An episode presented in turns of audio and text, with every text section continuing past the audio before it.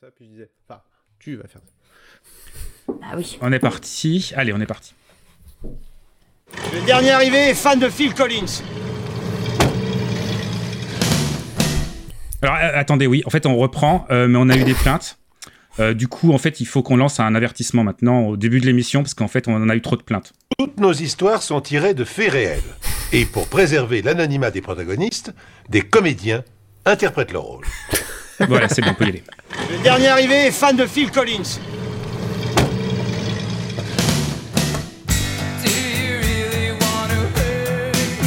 Il y a des gens qui n'ont pas réussi parce qu'ils ne sont pas aware. Je vous demande de vous arrêter. Je vous demande de vous arrêter.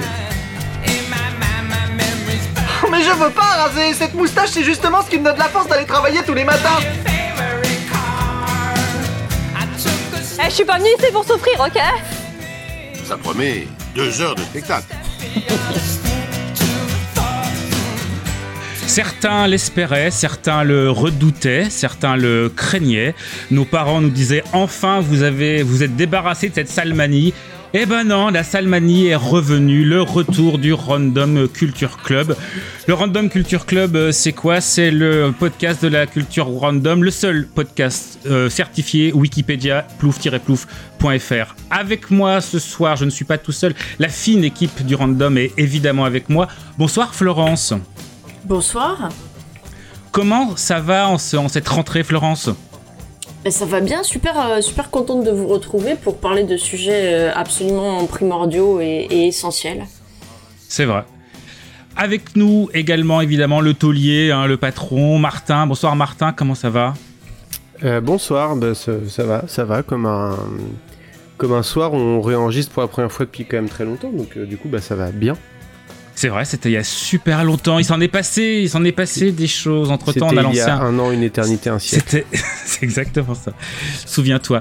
Euh... Non, non, pas tout de suite. Les chansons qui rentrent dans la tête. Euh, j'ai- la vu, je, je, je- je t'interromps, j'ai- j'ai vu sur internet euh, dans les gens qui, qui avaient mal compris quand ils étaient plus jeunes ou, ou moins jeunes des paroles de, de chansons.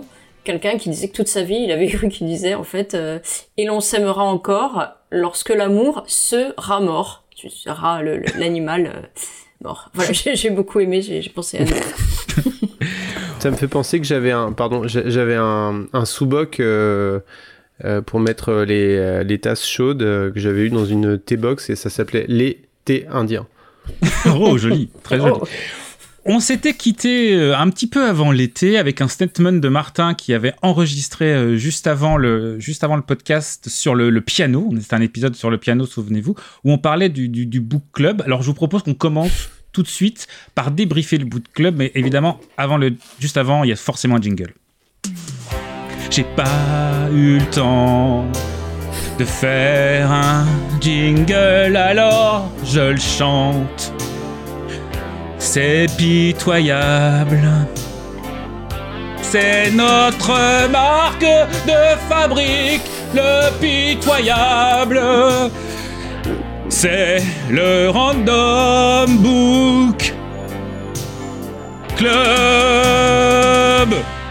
Tu fais super bien le jingle. euh, Merci bravo. beaucoup. C'était euh, un jingle préparé. Je, je l'ai je l'ai fait mi-août. Je l'ai fait tranquillement mi-août. euh.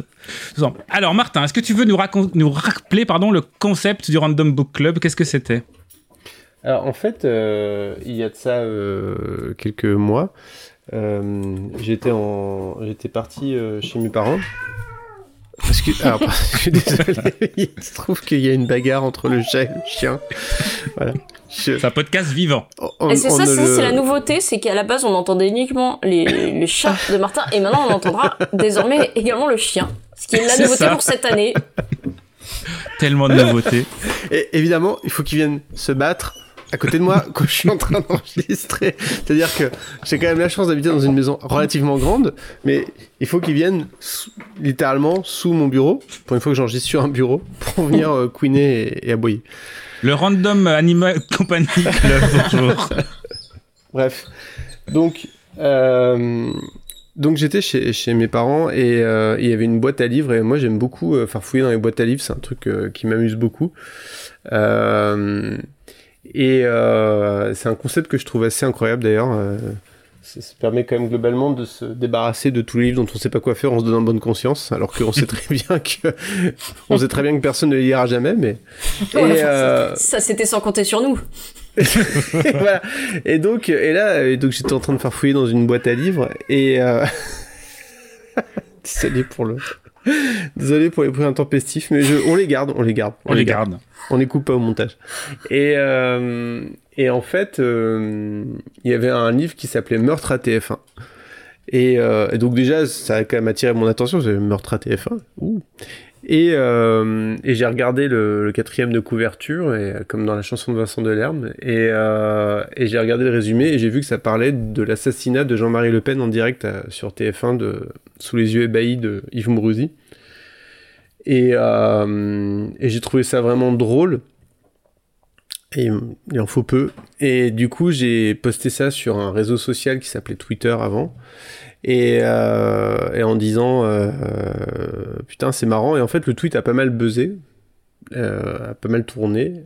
Et, euh, et du coup j'ai dit bah allez on fait un book club parce que ça paraissait vraiment l'idée la plus saugrenue possible à avoir à ce moment là on fait un book club et on lit ce livre tous ensemble. Et, euh, et, et, vous, et vous l'avez fait. Nous l'avons Oui. fait. Euh, On a été plusieurs à le faire.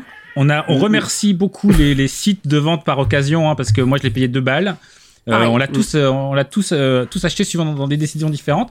Et ce que tu, tu as dit, tu as oublié de dire, de préciser, c'est qu'on a invité nos auditeurs à nous Exactement. rejoindre sur le Discord de Micro Stockholm. euh, le lien est dans la description, comme on dit vulgairement, pour lire avec nous. Et on a une petite, une petite dizaine de- d'auditeurs, Fleur, Monomar. Mono Marchos, euh, Axel, euh, qui c'est qui nous a rejoint? Enfin, on a une petite dizaine. Euh, oui. aussi. qui était le Euh, premier à finir le livre c'est vrai. il y a- Ah oui, il y a- il y, a eu des gens qui ont, qui ont triché. Il y a eu Pipo aussi qui était, qui était avec nous, qui, qui, qui a, qui a lu. Oui, ça a Euh, fait en planter sa liseuse. euh, ouais ça, ah oui. a, ça a craché sa liseuse On en a perdu en route. On va pas mentir. On a, on a eu, on a eu du déchet. Il y a des gens qui n'ont pas été au bout. Hein, Ça c'était, se comprend. C'était, c'était compliqué. On a perdu, euh, on a perdu le camarade Julien qui a arrêté, euh, à- je pense, aux, aux deux premiers chapitres. On a perdu euh, Oxymandal, je crois, aussi en cours de route. Enfin, on en a Mais perdu non, un certain il Ah, ah oui, il avait été jusqu'au bout, pardon. il était le premier à le finir Est-ce que on résume rapidement l'histoire ou, ou- ah oui et oui bien sûr Alors, je, je résume l'histoire rapidement. Jean-Marie Le Pen est invité à TF1. La caméra tourne et le- au moment où la caméra arrive sur Jean-Marie Le Pen, la, la caméra tire et Jean-Marie Le Pen est mort et en direct. C'est Et nous pire sommes, quand on. nous sommes à quelques semaines du premier tour de l'élection présidentielle de 1988.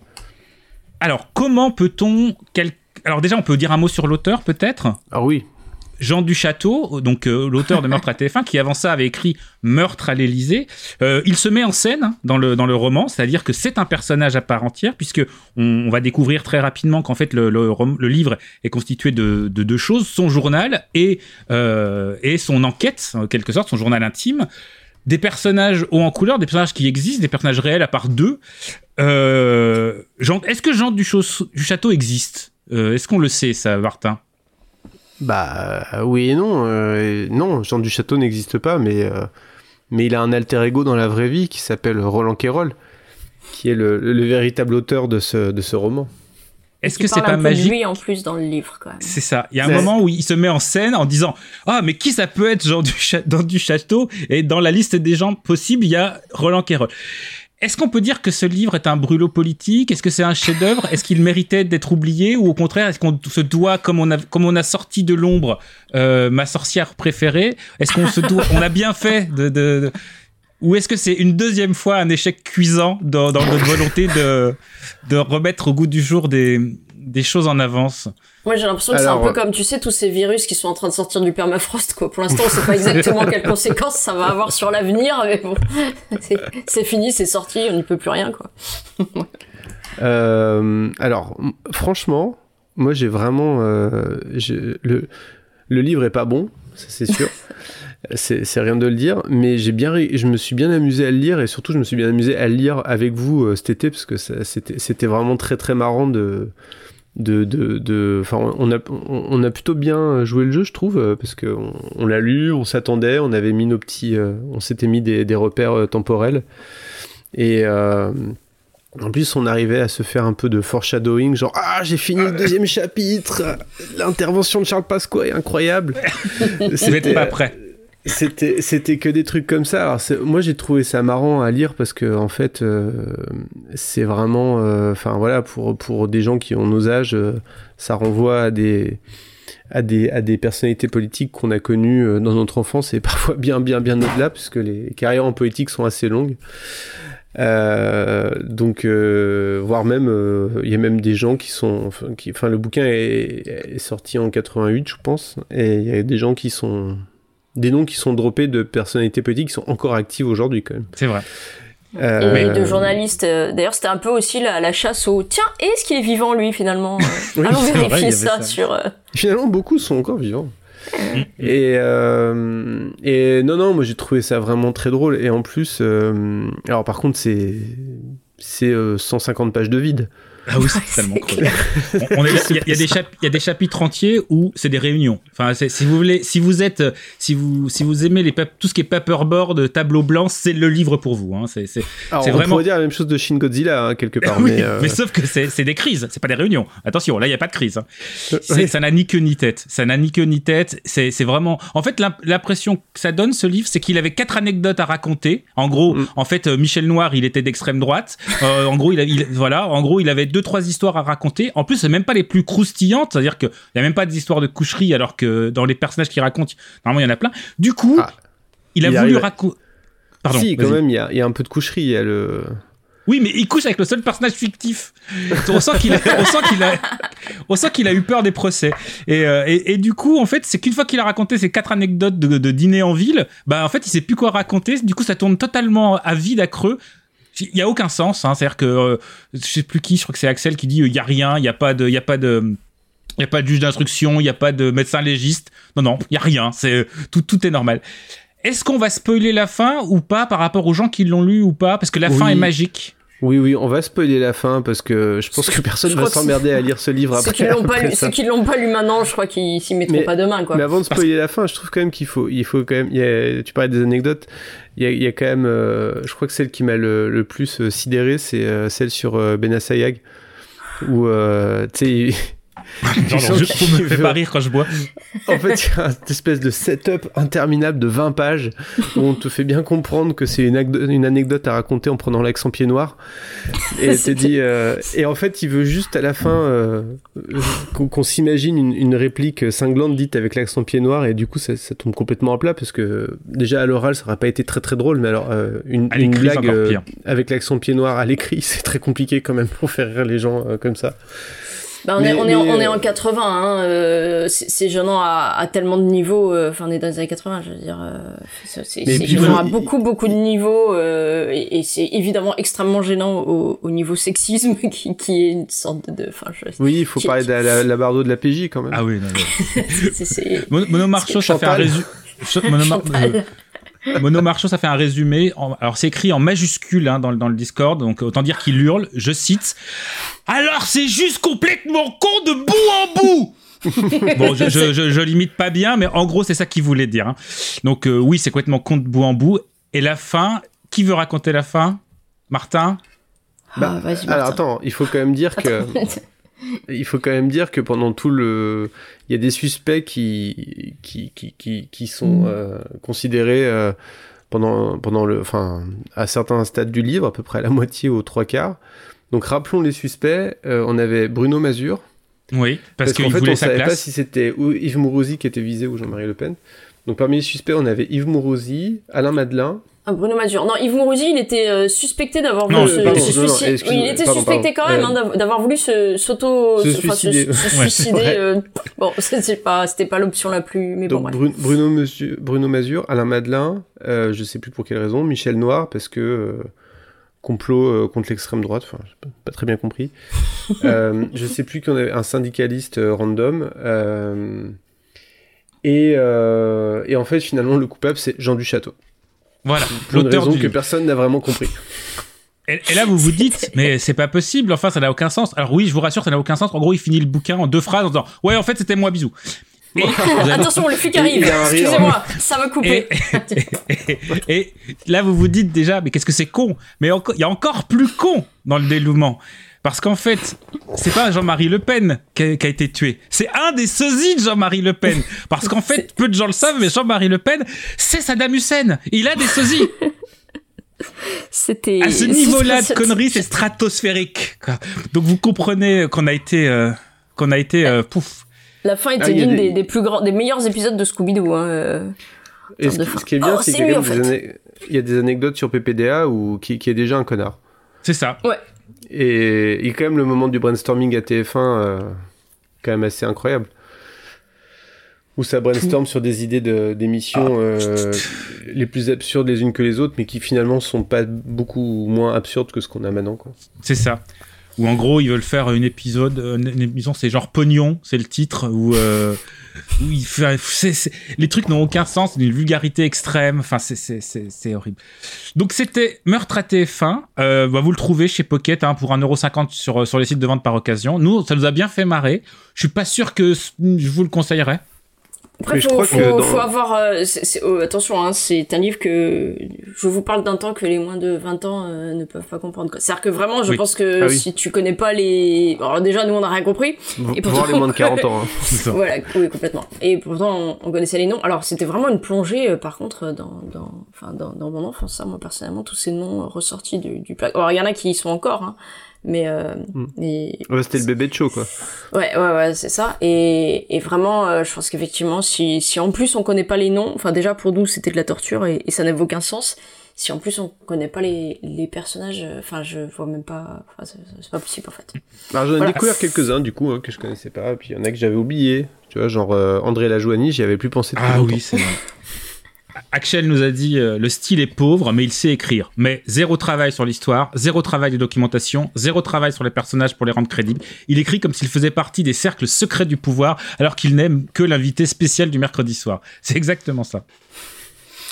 Et on a eu quand même cette, euh, cette réflexion de se dire que Martin était un peu le Yves Mourouzi du random culture.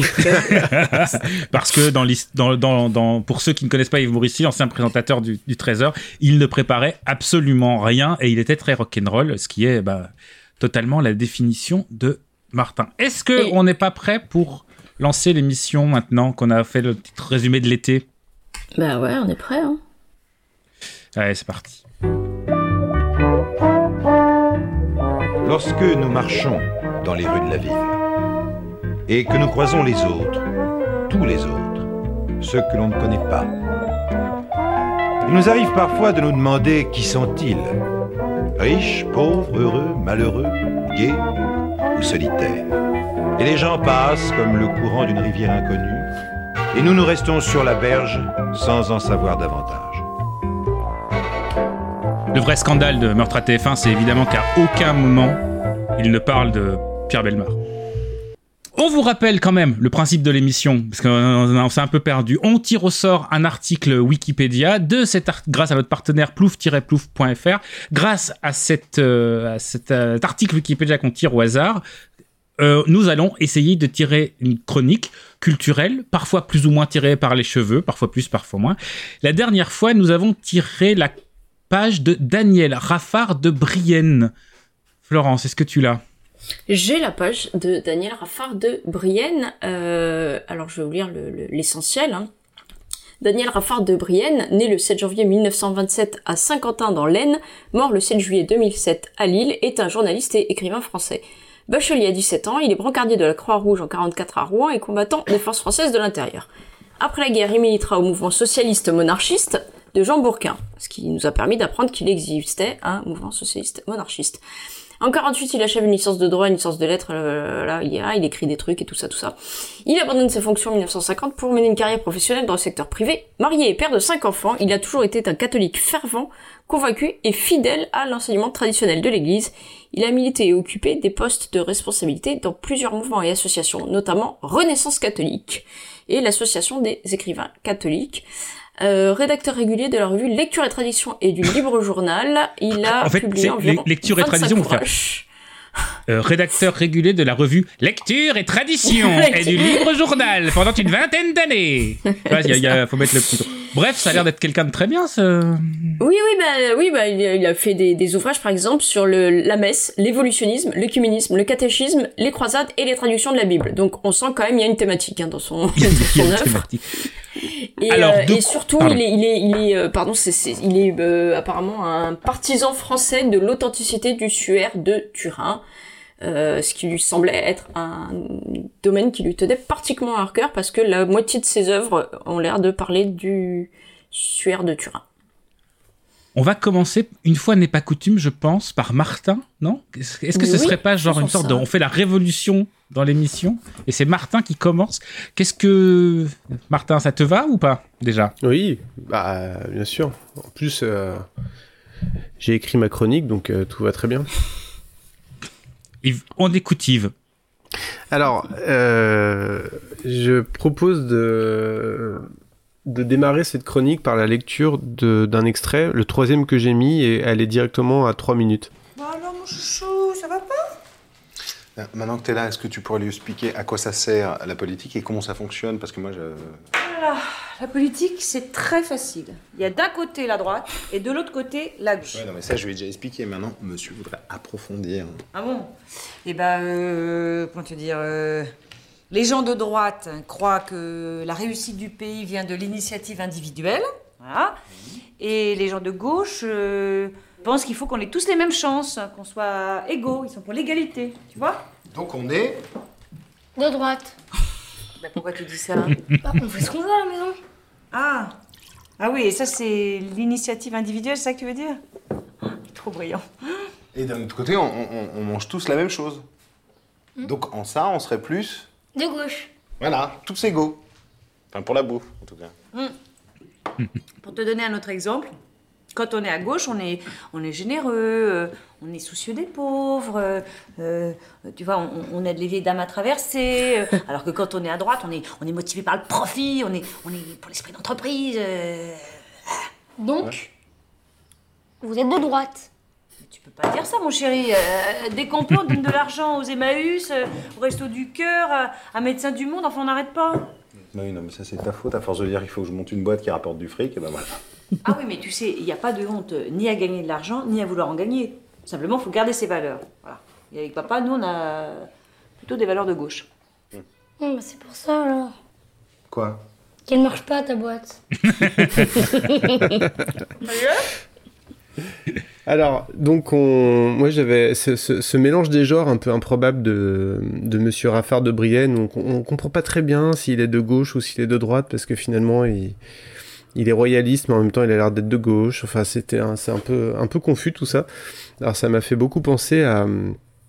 En vrai, ça m'a fait un peu penser à, une série que, que j'aime vraiment beaucoup et qui, je trouve, est vraiment. euh, est vraiment euh, pas assez connue. Euh, et cette série, c'est Fais pas ci, fais pas ça. Et je pense que c'est peut-être, enfin, à titre personnel, en tout- cas, je trouve que c'est ce que le, le service public a fait de mieux en termes de série. Euh, mais je sais pas, on pourrait, on pourrait en discuter. Euh, en tout cas, c'est euh, Fais pas ci, fais pas ça, c'est une série dont le, le premier épisode a été diffusé le, le 8 septembre 2007, donc ça nous rajeunit pas. Le dernier épisode, 9 saisons et quelques épisodes spéciaux plus tard, en, en décembre 2020. Et c'est une série qui, qui prenait le parti, alors euh, au départ sous la forme d'un faux documentaire, euh, de suivre deux familles euh, qui habitent euh, à côté l'une de l'autre à Sèvres, dans le 92, donc banlieue, banlieue d'Île-de-France plutôt, plutôt cossue et, riche. La famille des Lepic et la famille des Boulets. Donc d'un côté on a les donc les Lepic, c'est la famille très bourgeoise, traditionnelle, catholique, typique française. Euh, donc plutôt de droite si on suit la définition des, euh, de- donnée par, euh, la famille Boulet dans l'extrait là. Donc c'est une famille avec deux, enfin composée de bah, des, deux parents et de, quatre enfants. Au début de la série, il y a le père Renaud Lepic euh, qui est euh, à ce moment-là euh, numéro 3 des robinets Binet mais qui, à force de travail et d'abnégation, finira par passer numéro 2 des Robin à Binet, ce qui, est, ce qui sera un grand moment pour lui dans l'avancée de sa carrière. Sub de Corouan, quand même. Hein. Hein?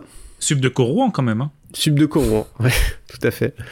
Et à côté de ça, donc sa femme, Fabienne, est toute seule à s'occuper des, des, enfants et, et, on comprend très vite que euh, bah, être seule à gérer les enfants, à gérer quatre gosses, qui, dont le, le, plus petit a, je sais plus quel âge il a au début de la série. Enfin, ah, il a deux, un deux, bébé ans, en tout cas. Comme ça, ouais, et le plus grand, Christophe, est un, un ado pantouflard qui est au lycée. Euh, bah, ça, le, ça lui réussit pas vraiment, c'est-à-dire que la charge mentale est, est tellement, est, vraiment écrasante, est tellement écrasante que euh, elle est en permanence, euh, elle est pas au bord de la crise de nerfs, elle est au fond de la crise de nerfs. Et le, le générique de, de début s'ouvre par un cri de, de Fabienne qui hurle, qui intime à ses enfants de, de, de descendre manger euh, donc le donc Renaud Le Pic est, est interprété par euh, Guillaume de Tonquédec qu'on a beaucoup beaucoup beaucoup vu euh, quelques années plus tard dans beaucoup de comédies françaises et par euh, zut j'ai un trou de mémoire. Valérie Bonneton. Valérie Bonneton merci. Qu'on a également vu dans beaucoup de comédies françaises et, et, et voilà. Et je trouve qu'ils se je trouve qu'ils sont tous les deux excellents dans leur rôle qu'ils arrivent à faire évoluer au fil des saisons parce que euh, c'est euh, c'est une chose qui est qui est, qui est, vraiment euh, bien réussie dans cette série, mais j'y reviendrai, c'est qu'il y a quand même une vraie évolution des personnages euh, au fil des saisons et au fil des années. Euh, en face, donc, on a les, boulets. alors, c'est une famille recomposée, et là, eux, c'est les, ce qu'on appelle les, les, bobos. On en parle moins maintenant, c'est un terme un peu moins utilisé, mais c'est l'archétype de, la famille bobo. C'est-à-dire, comme on l'a entendu dans l'extrait, euh, euh, qui, qui, qui le, le, genre de famille qui euh, n'hésite pas à se revendiquer de gauche ou quoi, mais euh, mais bon, quand même, ça serait bien d'avoir une boîte qui fait du fric. donc le, le, la mère de, de, de famille des, des Boulets est interprétée par Isabelle Gélinas. Euh, à ce moment-là, ils ont un fils euh, et une fille euh, de l'union précédente de, de, de Valérie. Euh, c'est le nom de son personnage. Et elle vit avec, avec Bruno Salomon, enfin, le personnage Denis Boulet, interprété par Bruno Salomon qui, euh, au début de la série et jusqu'à la fin de la série, se cherche. C'est-à-dire qu'il est en, il est en réflexion sur son avenir professionnel pendant, pendant 9 saisons, ce qui le conduira tout de même à devenir une star des enfants en enfilant le, le costume de Médusor, donc une, un personnage mi-homme, mi-méduse qui, euh, qui plaît beaucoup aux enfants. Euh, ils ont un fils aimé surdoué. L'arc, l'arc Médusor, moi. L'arc Médusor est vraiment cool. J'en suis pas là, donc. c'est quelques saisons après. Euh, le, leur fils Elliot est un, un, petit génie, un petit surdoué. Donc c'est lui euh, qui, euh, comme on l'entend dans l'extrait, qui comprend tout de suite qu'il y a comme une contradiction en fait entre. parfois euh, entre les, les valeurs qu'on porte dans son cœur et finalement le comportement qu'on a dans la vie de tous les jours. Et, euh, et voilà, ça c'est le point de départ de, de la série. Et, euh, et, et, je trouve vraiment que c'est un, un, bijou de, c'est vraiment un bijou d'écriture et d'interprétation. Alors évidemment, il y a des hauts et des bas. Dans, enfin, en neuf saisons, on peut imaginer qu'il y a eu des, des moments où c'était plus ou moins inspiré. Mais je trouve vraiment que là, je les ai revus et je les revois avec les enfants en ce moment je trouve vraiment qu'il y a une qualité d'écriture exceptionnelle. Euh, les, situations sont vraiment, euh, sont vraiment équilibrées. Ça va quand même assez loin, je trouve, pour une, série qui était diffusée en prime time sur le service public euh, le mercredi soir. Euh, c'est pas trash, hein, c'est pas. Je suis pas en train de vous dire que c'est le sauce park français, mais euh, mais ça va quand même, ça va quand même assez loin. Il y a des, il y a, il y a des, il y a quand même des, des, des, des blagues et des situations qui sont poussées assez loin. Et finalement, euh, tout, le, bah, tout le propos du. Ce que je trouve euh, assez, assez rafraîchissant et agréable, c'est que déjà tout le monde en prend pour son grade. C'est-à-dire que ce soit les, les parents euh, ou les enfants, euh, tout le monde et les contradictions de chacun sont, toujours pointées. ça reste quand même malgré tout euh, bienveillant, c'est-à-dire qu'il y, a personne de, méchant dans cette histoire. Il y tout le monde et tous les personnages sont très appréciables et on, les aime bien et on n'a pas envie qu'il leur arrive du mal parce que même s'ils sont, euh, même s'ils ont des gros travers, ils sont quand même plutôt, euh, ils sont quand même tous très attachants. Et, et je, vraiment, je trouve que les, les, les, acteurs, alors que ce soit les, enfants ou les parents d'ailleurs, sont vraiment très bons. j'ai été étonné de voir que les enfants n'ont pas eu des. On les a pas tellement revus après. C'est plutôt étonnant parce que je trouve qu'ils s'en sortent tous très bien. Une, une, des. Une des filles, le pic, que j'ai pas mal revu dans des séries. Ah ouais? J'avais pas vu. Euh, je crois que c'est la, la plus jeune. Ouais. Il me semble que c'est. Alors je sais plus, si je veux pas dire de conneries, mais qu'elle jouait dans. Oh, comment ça La série euh, française avec Kassovitz, là, Le Bureau des légendes. Ah bon? Me semble-t-il. Tu me surprends là. J'ai tout vu, le Bureau des légendes, j'ai pas tilté, mais c'est possible. je vais vérifier quand même ça si je dis pas de euh... Bon, je vous propose d'écouter un, un, deuxième extrait. Donc, ça serait le celui qui s'appelle les, les craquages de Fabienne. Bon, bah, moi, je, m'appelle Fabienne, donc j'ai 39 ans, et donc euh, je suis la femme de Renaud. Et euh, donc, je m'occupe de, nos quatre enfants euh, Christophe, 17 ans, Soline, 15 ans, Charlotte, 11 ans, et Lucas, 2 ans. À 12 ans, je disais à tout le monde quand je serai grande, je me marierai et j'aurai quatre enfants. c'est drôle, hein Les enfants Ma chérie, à table Bah, tu vois, voilà. Hein Donc le, format 24 sur 32, 48 pages, petit carreau, ça n'existe pas. Ça, existe. ça existe en 92 pages, ça existe en 140 pages, hein, ça existe en grand carreau ou en 21 sur 29,7, mais en petit carreau, format 24 sur 32, 48 pages, ça n'existe pas. Eh, je suis désolée de te dire ça, mais c'est ce que me demande la pro de français. Regarde, là, c'est marqué, là. Eh bien, c'est bien dommage pour toi, ma petite fille, parce que tu vas devoir te la farcir toute l'année. Et j'ai le regret de te dire que ta professeure de français est une S'il te plaît, pas si fort, s'il te plaît. tout le monde te regarde.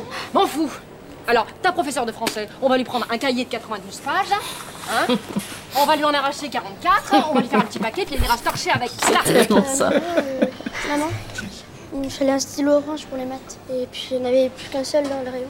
Bah, j'espère que tu l'as pris, en douille. Bah oui, mais il y a une dame qui me l'a arraché des mains. Elle est où celle-là? Je sais pas, elle est partie par là.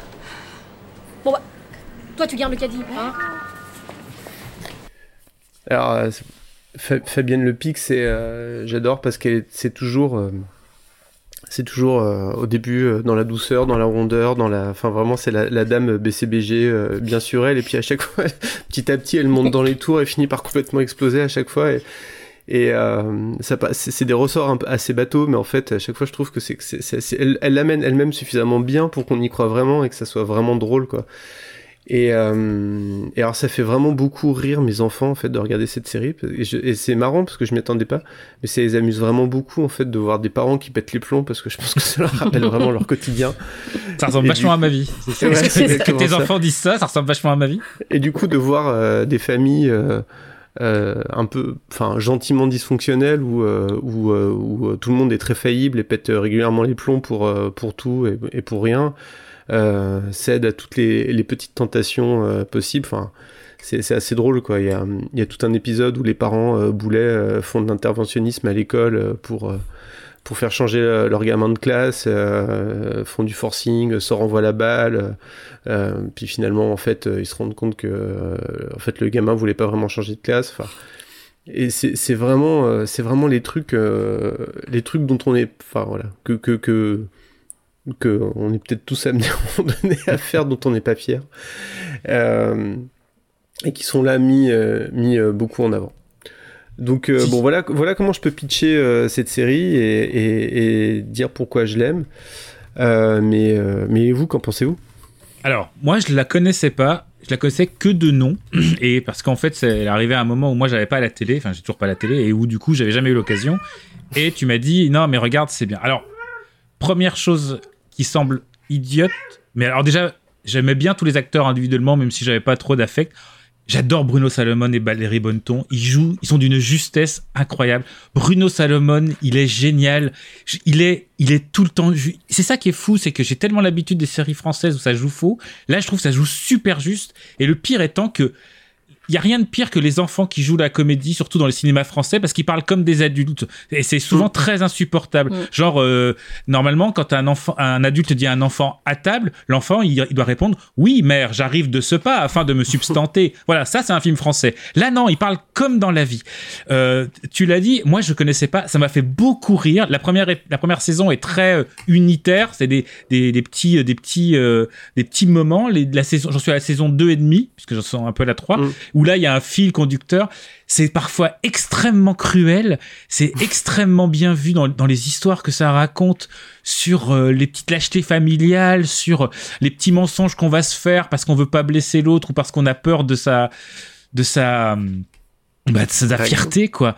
Et, et non non, j'ai trouvé ça, euh, j'ai trouvé ça. Bah tu vois, je, je connaissais pas et je comprends pourquoi ça a eu du succès parce que c'est vraiment mérité. Et euh, ouais, vraiment, moi j'ai vraiment beaucoup aimé euh, le, le, le- ce, ce que j'ai vu et je vais vraiment continuer à, à- à regarder ça avec un grand plaisir. Florence. Euh, bah moi, Pardon, alors déjà, pre- première chose, apparemment, j'ai dit une connerie. En fait, elle joue pas du tout. Alors, je sais pas, j'ai dû la confondre avec quelqu'un d'autre. Euh, voilà. Donc, je, confirme euh, les dires de, de Martin. Euh, tu voulais rajouter un truc avant que je donne mon avis Non, non, j'allais juste dire que je suis content que ça t'ait plu en fait parce que c'est vraiment une, une- Je trouve que c'est une série qui est qui qui alors elle, est- elle a eu du succès, elle est quand même plutôt connue, elle a eu 9 saisons, enfin c'est quand même c'est quand même un, un- un vrai succès. Mais malgré tout, je trouve que hum, on, on en parle vraiment pas assez. Et en plus, euh, euh, je trouve que que des épisodes de 2007 tiennent encore euh, vraiment très Ah oui, très très bien la bien, route. ouais. Quoi. Oui, voilà. Je suis d'accord. Euh, ouais, moi, alors moi, je l'ai regardé. Je, euh, j'ai pas regardé euh, tout de suite au moment de sa sortie. Je l'ai découvert euh, sur une plateforme, je ne sais plus sur laquelle. Euh, Salto Comme tout le monde. Évidemment. Euh, non, ils avaient dû le mettre sur Netflix peut-être à un moment, je ne sais plus. Hmm, Non? Amazon, je quoi? Crois. Peut-être. Mais, man- ouais. mais maintenant, c'est sur. Alors, du coup, je, bah, j'en profite.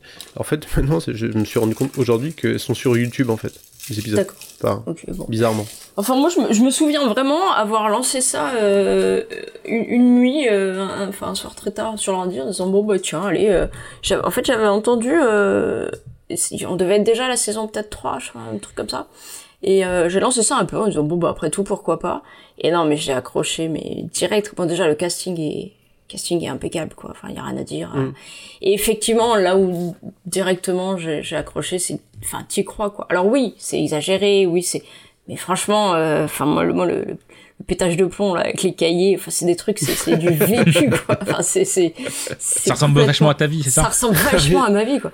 Et et euh, alors c'est vrai qu'au début il y avait euh, au, au début j'ai un peu tiqué euh, la première fois sur le, le côté un peu documentaire euh, qui était vachement Mm. en vogue voilà c'était The Office et tout je me suis dit bon je trouvais pas forcément ça euh, très très judicieux et puis finalement c'est vrai que comme d'autres séries ça, ça passe vite à vite à, à, à autre chose et euh, et non mais c'est mais voilà mais c'est drôle parce que ça joue vraiment avec les travers euh, qu'on a tous enfin qu'on a euh, qu'on a globalement euh, selon euh, selon les uns et les autres.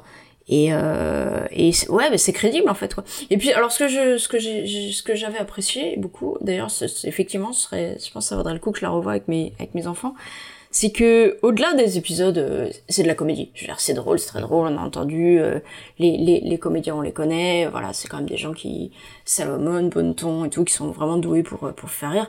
Euh, même de Guillaume de Trongadec aussi d'ailleurs ils ont tous fini dans beaucoup de comédies et c'est pas pour rien. Mais au-delà de ça, je me rappelle avoir vu des termes abo- abordés euh, de manière quand même plutôt, alors plutôt subtile. Après, ça reste une série euh, comédie familiale, donc on va pas étendre un, sujet un peu difficile forcément sur plusieurs épisodes ou quoi. Mais en même temps, c'est pas le but. Mais euh, mais je me rappelle avoir vu euh, l'une des gamines dans, dans, une saison euh, faire des, des, crises d'angoisse, des attaques de panique. je me rappelle de, de termes comme ça qui, qui sont du quotidien en fait et qui sont vraiment du quotidien de plein plein de monde, mais qui sont en fait jamais évoqués dans les séries qui évoquent le quotidien quoi. Et, euh, et ça, je trouvais que la force, elle était là aussi, c'est que euh, y a toujours eu des, des petits, des petits comme ça, des petits encarts sur des, bah voilà, sur des choses qui font la, la, la vraie vie, mais que, mais qui sont, euh, qui sont complètement ignorées globalement par la, par la fiction. Et, euh, et non, effectivement, l'évolution des personnages euh, est, est super sympa.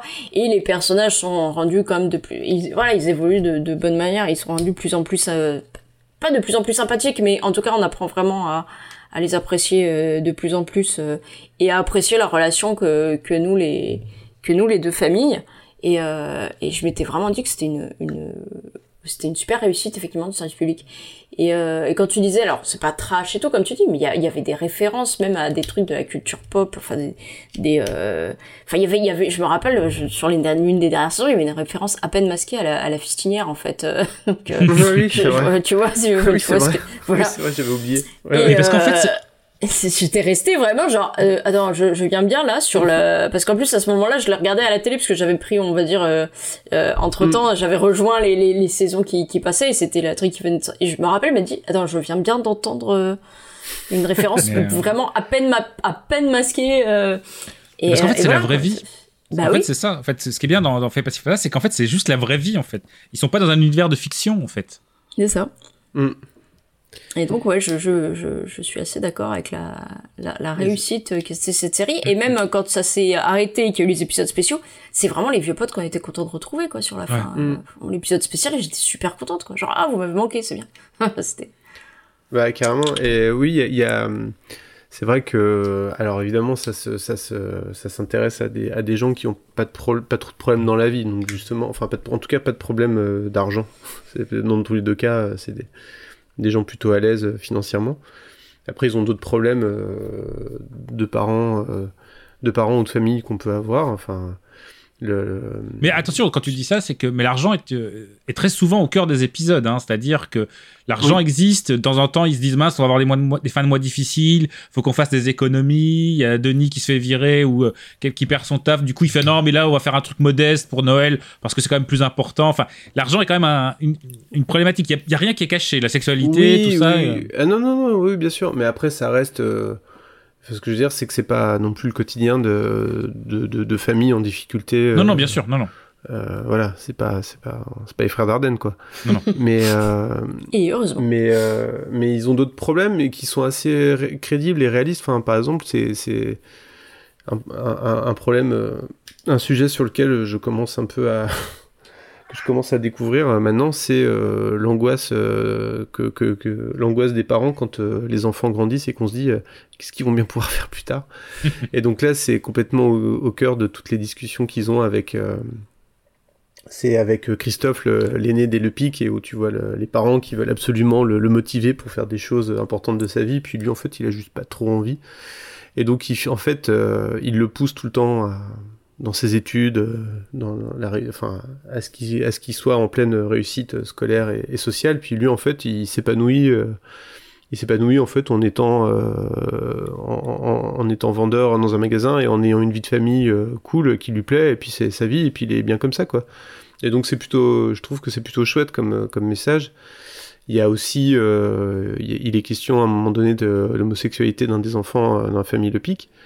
Et euh, je trouve que c'est traité, euh, c'est traité vraiment. euh, non, mais tu verras, mais c'est- je trouve que c'est traité, euh, c'est traité intelligemment parce que justement, c'est, ça évite le, le, le travers, euh, le travers euh, bah, qu'on a vu là, dans la dernière saison de, de Ted Lasso par exemple, où on te fait croire que en fait euh, ça va être mal vécu, puis en fait non parce que personne n'est homophobe, donc c'est Ouais, super. trop bien. Et surtout dans le foot. Ils sont, il est tombé, ils sont tombés dans le seul club de foot où il y a personne qui est homophobe. Euh, bah là non, c'est quand même pas exactement ça quoi. Même si euh, tout le monde est gentil, ça va quand même plutôt globalement bien se passer à la fin, mais euh, c'est pas si simple. Et, euh, et c'est plutôt crédible dans, dans ce sens-là quoi. Et puis euh, le personnage de Enfin, moi, j'ai la sensation d'avoir été un peu un Denis Boulet pendant une, pendant petite période de ma vie, à, me- à me chercher. à- Non, mais je suis en reconversion, je me cherche, je réfléchis à ce que je vais faire. Je tente des expériences professionnelles. Et Moi, je suis clairement un, un- un Renault Le Pic. hein. J'ai envie de mettre les pieds sur la table et que la, la soupe soit servie. hein. D'être le numéro 2 des robinets binets. C'est Ouais. ça, c'est ça que je veux. Et, Eh euh, ben, pardon. Et, et le dernier truc que, que je trouve assez chouette avec cette série, c'est un peu le, c'est une petite, euh, c'est un peu la cerise sur le gâteau et la sucrerie, c'est, euh, c'est un peu les caméos euh, qui se succèdent euh, tout au long de, des neuf saisons. Donc on voit, on voit des, débouler euh, pas mal de, de stars. euh, euh, et souvent dans des, dans des petits rôles, euh, parfois dans des rôles plus récurrents d'ailleurs. Mm. Et c'est souvent assez plaisant de les voir là-dedans. Enfin voilà, je sais pas. On peut citer, on peut citer euh, je sais pas, j'ai la page Wikipédia sous les yeux, hein, mais euh. Patrick Bruel qui joue un qui joue Mal. un sosie de Patrick Bruel, un sosie Mal. kleptomane de Patrick Bruel. Mal. Euh, Il y a, il y a comment euh, Anémone. bon, François, ouais, Anémone, euh, qu'on voit pas longtemps. Je sais pas, Zabou Bretman. Euh, et puis euh, surtout, euh, il- enfin là c'est pas, c'est un rôle récurrent, mais c'est euh, après il y a le ah zut, Isabelle Nanty qui, Ah. qui a un rôle récurrent dans la série et qui- que, que je trouve vraiment très drôle quoi. Ah, et dans la saison Voilà, 2, il y a un petit plaisir quand même où tu sens que tu sais, c'est paye ton tribut. Tu sais, dans la vie, euh, parfois, il faut payer ton tribut. Et tu as la maman de, de, des Lepic, donc la mère des Ouais. Qui est jouée par euh, Hélène Vincent, qui était la mère des. dans La vie est un long fleuve tranquille. Si je dis Ah pas oui, de c'est vrai. bêtises. Exact. Et qui, du coup, joue exactement le même rôle, c'est-à-dire euh, Marie Le Mm. Quesnoy, elle jouait dans la vie, et où elle joue la patriarche très.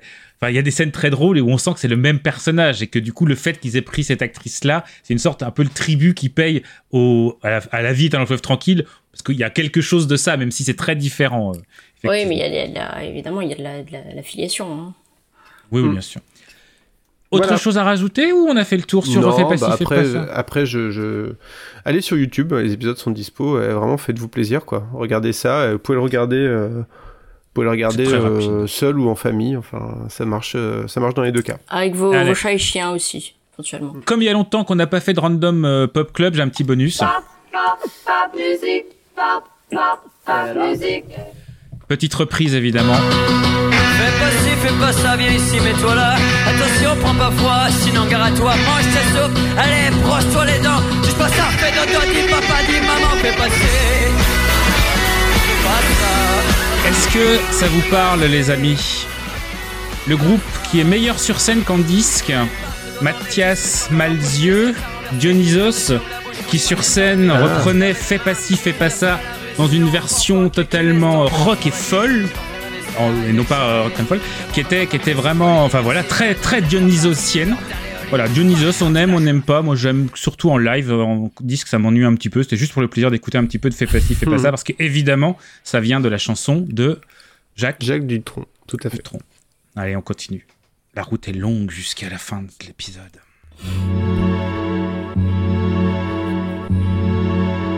Savez-vous dire oui? Savez-vous dire non? Dire oui est-il plus facile que dire non? Tout dépend-il de l'instant? Oui, non. Oui, non. Oui, non. Oui, non. Question cruciale. On va continuer avec euh, moi-même, si ça ne vous ennuie pas. Euh, on va continuer, à on va reparler un petit peu de Daniel euh, Raffard de Brienne, parce que c'est quand même un petit peu le sujet principal de notre émission. Il figure parmi, on l'a dit, les partisans français de l'authenticité du Saint-Suaire, enfin du Saint-Suaire, du Suaire de, de Turin, auquel il a consacré pas moins de six ouvrages avec différents niveaux et une, certaine, et une centaine de conférences en Europe. Alors, en gros, euh, le, suaire de Suin, c'est quoi? C'est un drap de lin jauni de 4 mètres 42 de long sur 1 mètre 13 de large, montrant l'image floue de face et de dos d'un homme présentant des traces de blessures pardon, compatibles avec un crucifiement que certains, dont notre Daniel, Danichou, pensent qu'il est le linceul dans lequel a été enroulé le euh, Christ, Jésus-Christ lui-même, en 33 après lui-même. Alors c'est fou, hein, euh, on voit sa tête dessus, s'il y a sa tête dessus, c'est donc que c'est vrai, l'image le prouve. D'ailleurs, si vous aimez les reliques, sachez-le, la France possède quelques saintes dents. Il y en a une à Paris, à Versailles, à Soissons, à Noyon, ainsi que le couteau qui a servi à opérer la circoncision de Jésus et qui est conservé dans un reliquaire du monastère de Saint-Corneille de Compiègne. Et le cordon ombilical aussi de- du, du Christ est conservé à Rome, à Clermont et à Châlons en Champagne. Il était Comment ça, très Jésus, long. hein. Il était très long. Alors, concernant le suaire, en fait, euh, désormais, il est à peu près certain que c'est un hoax. Euh, les tests au carbone 14 disent qu'il date du 13e siècle et que c'est certain à 95%. Ah oui, c'est pas 100%, donc ah, on sait pas. En fait, même l'Église n'a jamais dit officiellement euh, qu'il était authentique. En gros, c'est sans doute une image peinte ou tamponnée sur du lin et c'est tout. Mais évidemment, il y a plein de gens qui pensent qu'il est authentique avec des arguments qui sont, euh, ils l'ont lu sur Internet. Bon, en gros, euh, il y a des, parasites, ils ont pas pris le bon morceau pour faire les études, le pollen prouve que c'est vrai, etc. Bref, la science se trompe, le suaire, il est vrai parce qu'il est vrai, ils le savent parce qu'ils le savent. Ma grand-mère elle-même, c'est une histoire vraie, était certaine de son authenticité parce que, je cite ma grand-mère, Jésus, il est tellement fort que du coup, ça fausse la science. Finis ton assiette, pense au petit africain qui meurt de faim. Oui, mamie. Certaines croyances ont la peau dure et pour certains, même si on prouve par A plus B que c'est faux, ils continueront à nous dire que c'est vrai. Ce que je dis, je te parle même et je parle même pas des complotistes qui fous, qui voient des pétos satanistes partout. Attention derrière toi Ah non, c'est un chat, pardon. Euh, autre Ah bah, hoax que chats, certains croient. Enfin, non, pardon. Autre hoax que certains croivent. Euh, les images de l'homme sur la Lune sont fausses. Elles ont été filmées par Stanley Kubrick. Et ça, c'est vrai, puisque je l'ai vu dans un documentaire sur Arte. Et si c'est sur Arte, c'est vrai. C'est pas RMC découverte quand même. C'est franco-allemand. Et on le sait, l'allemand est rigoureux. Et l'italien est gay quand il sait qu'il aura de l'amour et du vin. Un hoax. Alors, pardon, euh, euh, excuse-moi, mais retire tout de suite ce que tu as dit sur RMC Découverte parce que c'est quand même là où il y a fait des entrées accusées. Oui, non, mais bien sûr, bien Les sûr, je retire. c'est des vraies histoires hein, d'abord. c'est des histoires vraies, évidemment. Et euh, les comme meilleurs bûcherons du monde, euh, ils sont vrais aussi sur RMC Découverte, hein, s'il te plaît. Je te euh, ferai dire. D'abord. Qu'est-ce qu'un un, hoax hein que- Qu'est-ce qu'un hoax? Un hoax, c'est un anglicisme pour information fausse, périmée, invérifiable, propagée par Internet. Mais c'est surtout un canular, c'est-à-dire une blague, une farce, une fausse nouvelle. Et justement, l'implication de Stanley Kubrick dans l'alunissage américain a donné lieu à deux œuvres différentes mais intéressantes. La première, celle qui a popularisé cette idée même, c'est le fameux documentaire d'Arte, c'est-à-dire Opération Lune, un documentaire, un peu comme euh, Fais pas ci, fais pas ça, euh, français de William Carell, euh, un, moc- un, un documentaire que certains même appellent un documenteur, du m- document menteur, également, c'est-à-dire un documentaire sur quelque chose de faux, mais souvent fait au premier degré ou de façon parodique. Faites-moi penser un jour à vous parler de Chris Conti, mais je ne veux pas vous en dire plus. William comme Carell, spoiler et, et divulgacher. sans spoiler ni divulgacher. Non, ce que je veux dire, c'est euh, documentaire et documenteur, c'est comme euh, spoiler et divulgacher en fait. Oui, c'est ça, c'est à peu près la même chose. ouais. Ou comme euh, Euh, courriel et email. C'est ça. Euh, William Carell, c'est un documentariste connu qui a beaucoup travaillé sur les États-Unis, auteur notamment du Monde selon Bush et donc de Opération Lune. Alors, qu'est-ce que c'est Opération Lune? C'est un canular de 2002 de 52 minutes diffusé le 16 octobre 2002 dans le cadre d'un thème sur la manipulation et les fausses informations et une deuxième fois le 1er avril 2004. Le 1er avril, un indice. Le film est un mélange d'informations vraies, genre Werner von Braun, qui, après 15 ans au service du régime nazi, et qui a développé les missiles V2, fabriqués dans des camps par des prisonniers et dont on estime à peu près à 25 500, sont morts. C'est totalement vrai et véridique. C'est grâce à ça qu'on a pu aller sur la ligne, merci. Grâce aux nazis et au V2. Ouais, super, j'adore l'humour. La première partie raconte donc la création du programme lunaire de la NASA, puis Richard Nixon et son équipe, qui auraient décidé de falsifier les images de la Lune en cas d'incapacité de prendre des images directement là-bas. Le tout en utilisant le plateau de 2001 Odyssée de l'espace qui était encore disponible à Londres. Kubrick a refusé, puis a accepté, et finalement réalisé lui-même les fausses images, consterné par le manque de compétences de l'équipe de la CIA en matière de réalisation. Malheureusement, à cause du succès des fausses images, Nixon a eu peur que la vérité puisse être découverte et, dans un état d'ivresse, demande au colonel de la CIA, George Kaplan, de tuer tout le monde. Et un escadron de la mort est envoyé au Vietnam où l'équipe de tournage cherche refuge. Puis, c'est 150 000 hommes qui seront lancés par Nixon pour faire taire les, protagonistes de cette histoire. Enfin, le général Ver- Vernon Walter, c'est un vrai général, accepte de relever le secret de la disparition de Kubrick. Mais il meurt sub- subitement la veille de l'entretien qui devait être enregistré par Carlin. Visiblement, on n'enfreint pas impunément les règles du silence et de l'anonymat de la CIA. Bref, le documentaire est très sérieux au départ, limite trop, avec de la musique qui fait peur et une voix très monocorde, très Suède enfer au paradis. Pour, euh, mais ça, c'est pas Jean Topard, hein, c'est euh, Félix, Félix, Philippe Fort, pardon, je vais y arriver. On voit des témoignages de, Donald Rumsfeld, Laurence Hegelburger, Henry Kissinger, bref, des diplomates euh, très connus, euh, des diplomates très connus, pardon, euh, mais aussi la femme de Stanley Kubrick, son producteur, tout semble très sérieux, vraiment très très très premier degré. Et puis soudain, au bout d'un quart d'heure, Et à la veille du voyage vers la Lune, la NASA se tourne vers Hollywood, le royaume de l'artificiel, et vers Jack Torrance, alors jeune producteur à la Paramount et qui vit aujourd'hui à New York. The White House and uh, the Space Administration, NASA, quickly realized that the race to the moon was really a, a war of, of images uh, between the Russians and the United States because our facilities were, were pretty rudimentary and uh, the, the Space Center was, was really laughable. So they decided that the space race had to be turned into a Ce Jacques Torrance qui apparaît devant la Statue de la Liberté explique que c'est une guerre des images, donc il fallait faire des images et donc transformer ça en show. Donc tous les tournages se sont arrêtés et 7000 personnes, des techniciens, se sont déplacés à Cap Canaveral. Et la CIA a fait une promesse. Si Hollywood est à la hauteur de l'homme sur la Lune, il nommerait un homme à eux à Hollywood, à la Maison Blanche. Et oui, Ronald Reagan est devenu président grâce à ça. À partir de là, on va aller dans le n'importe quoi. D'ailleurs, la statue de liberté en question, dont on vient de voir, en fait, c'est juste celle du pont de Grenelle, à Paris. On voit des joggers qui passent devant. C'est une progression dans l'absurde, mais on est pris par le film, donc il y a un moment, en fait, on n'arrive même plus à se rendre compte. On est pris dans la spirale du faux. On finit par tout croire que ce que les agents du CIA, pardon, on finit par tout croire ce qu'on nous raconte. Que les agents de la CIA ont été formés aux Vietnamiens par le blanchisseur du Pentagone parce qu'il était d'origine de Saigon. Ouais, on le croit, pourquoi pas On voit une photo d'illustration avec des Pères Noël pour parler d'un meurtre. Un homme qui témoigne qu'on a retrouvé un homme mort dans la piscine et le plan d'après, on voit un homme qui jette un chien ou un renard. Ça passe Tout passe grâce aux entretiens habilement montés. C'est un vrai travail de montage. Les images des conseillers de Nixon proviennent du film L'homme de la Maison Blanche sur le Watergate. Donc ça fonctionne parce qu'on trouve les mêmes ingrédients que pour le Watergate.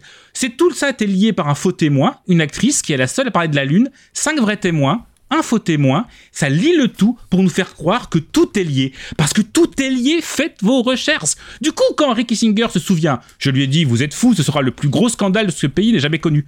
On est persuadé qu'il parle de l'alunissage. Pas du tout, en fait, il parle du Watergate, c'est juste que ça a été coupé. William Carell voulait montrer qu'on peut trouver qu'on peut prouver ce qu'on veut avec des images bien réelles. Je ne raconterai pas tous les trucs qui ont fait rire, notamment les faux sous-titres, les, euh, les faux sous-titres, pardon, c'est compliqué. Il y a plein de cadeaux à Hitchcock, des noms inventés, le fameux George Kaplan, hein, vous l'avez. C'est un mélange de vrai et de faux, de faux que certains pensent totalement vrai, de vrai qui pourraient être faux, de choses pas vraies vraies mais pas fausses fausses, et inversement, et le contraire. Bref, Opération Lune ne dit pas que l'homme n'a pas marché sur la Lune, ce n'est pas un film conspi, il dit que tout s'est bien passé mais que les images étaient utilisables et qu'en plus les astronautes sur la Lune, ils faisaient rien qu'à dire des conneries et que du coup il fallait tout refaire parce que c'était pas très intéressant ce qui était. On doute pendant tout le documentaire, c'est encore mieux quand on le sait pas, hein, malheureusement maintenant vous le savez. Euh, finalement, on découvre le bêtisier à la fin et on voit toute la démystification. Pour ceux qui ont pris, d'ailleurs le, le documentaire a été euh, diffusé beaucoup et ils ont coupé le bêtisier pour les gens. C'est bizarre hein, parce que des extraits allant d'une minute à l'ensemble du film, dépouillés de crédit et donc de, la séquence clé qui, qui qui ouvre, qui donne le, le secret, euh, ont été euh, montrés par beaucoup de complotistes comme preuve. Et Carlin lui-même a reçu des, Carrel pardon lui-même a reçu des, des courriels qui lui disaient bravo d'avoir exposé le canular de la lune, enfin la vérité. Pour la petite blague, le film s'appelle Dark Side of the Moon euh, en version anglaise et c'est drôle. Mm. Autre film, rapidement, qui parle du même sujet, à savoir l'homme, la lune, Kubrick, tout ça. Alors je vous dépugne pas les preuves euh, qui dit qu'on n'a jamais été sur la lune. Hein. Je vous recommande la chaîne de Défécateur sur YouTube. Allez même sur Wikipédia, ça explique que pourquoi tous les arguments des gens qui disent qu'on n'a pas été sur la lune sont, sont faux. Faites vos recherches, documentez-vous, faites un effort. Je viens de vous le dire. Donc l'autre film, rapidement, c'est Moonwalkers de 2005, 2015 pardon. À ne pas confondre avec Moonwalker, le film de Michael Jackson, ni avec Moonraker, Moonraker pardon, l'onzième film de la série James Bond, ni avec Iron Sky de 2012. Mais confondre Moonwalker et Iron Sky, faut quand même être un petit peu con, si je peux me permettre. En 2015, réalisé par Antoine Bardou-Jacquet, graphiste, fondateur du, de H5. Pour ceux qui savent, H5, c'était un faiseur de clips très connu, notamment qui a fait The Child d'Alex Goffer. Écrit par Dan. On retrouve euh, Ron Perlman, le fidèle de Guillermo del Toro, et Rupert Grint. Alors vous le connaissez, c'est celui qui joue dans euh, Sick Note, celui euh, aussi dans Note de cabine de Shaglaman. Mais si vous le connaissez. Bon, ok, c'est le petit roux dans Harry Potter. Voilà, c'est nul. Donc, ils sont à l'affiche de ce film où on va suivre un militaire chargé de convaincre Stanley Kubrick de tourner les premiers pas euh, de l'homme sur la Lune. C'est une comédie loufoque, comme dit-on, où, euh, à la suite d'un quiproquo cher à, Martin qui adore ça, Tom Kidman, l'un des meilleurs agents de la CIA, De retour du Vietnam avec évidemment un syndrome post-traumatique, parce que c'est tellement facile, euh, ne rencontre pas Stanley Kubrick pour le convaincre de filmer un faux alunissage au cas où la mission Apollo 11 échouerait, mais il tombe sur Johnny, le manager raté d'un groupe de hippies.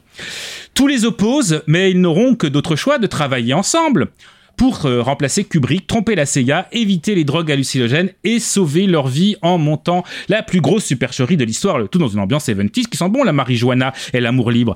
Rien qu'en lisant le résumé, vous imaginez déjà tout ce qui va se passer. Et vous savez quoi? Oui, tout ce que vous avez imaginé va arriver. C'est foutraque, ça part dans tous les sens, il y a plein d'idées partout, tout le temps. C'est une comédie noire, un film d'action, un film humoristique, un film de drogue, un film polar, avec un film un peu qu'un petit peu de poitrine petit avantage quand même du film.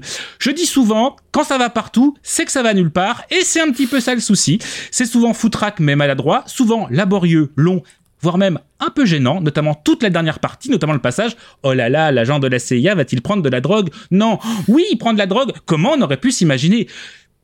Je suis passé un petit peu à côté du film, j'ai pas cru en sa sincérité.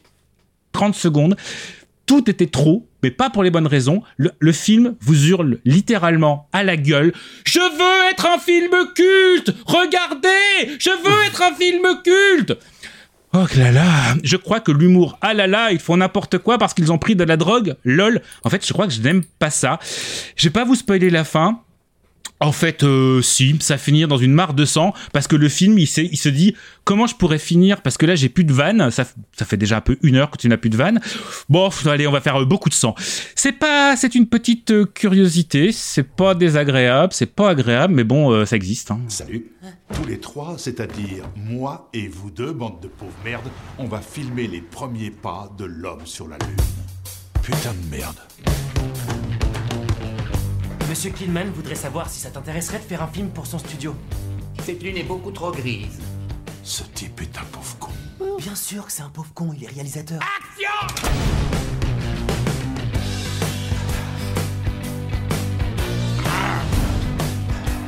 Qu'est-ce que c'est que ce bordel? Ce con est en train de tout faire foirer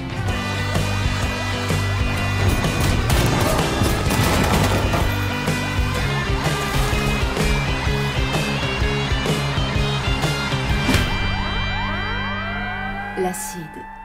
Il n'y a pas mieux pour faire passer le mal de crâne. Quoi? Pour terminer, deux blagues.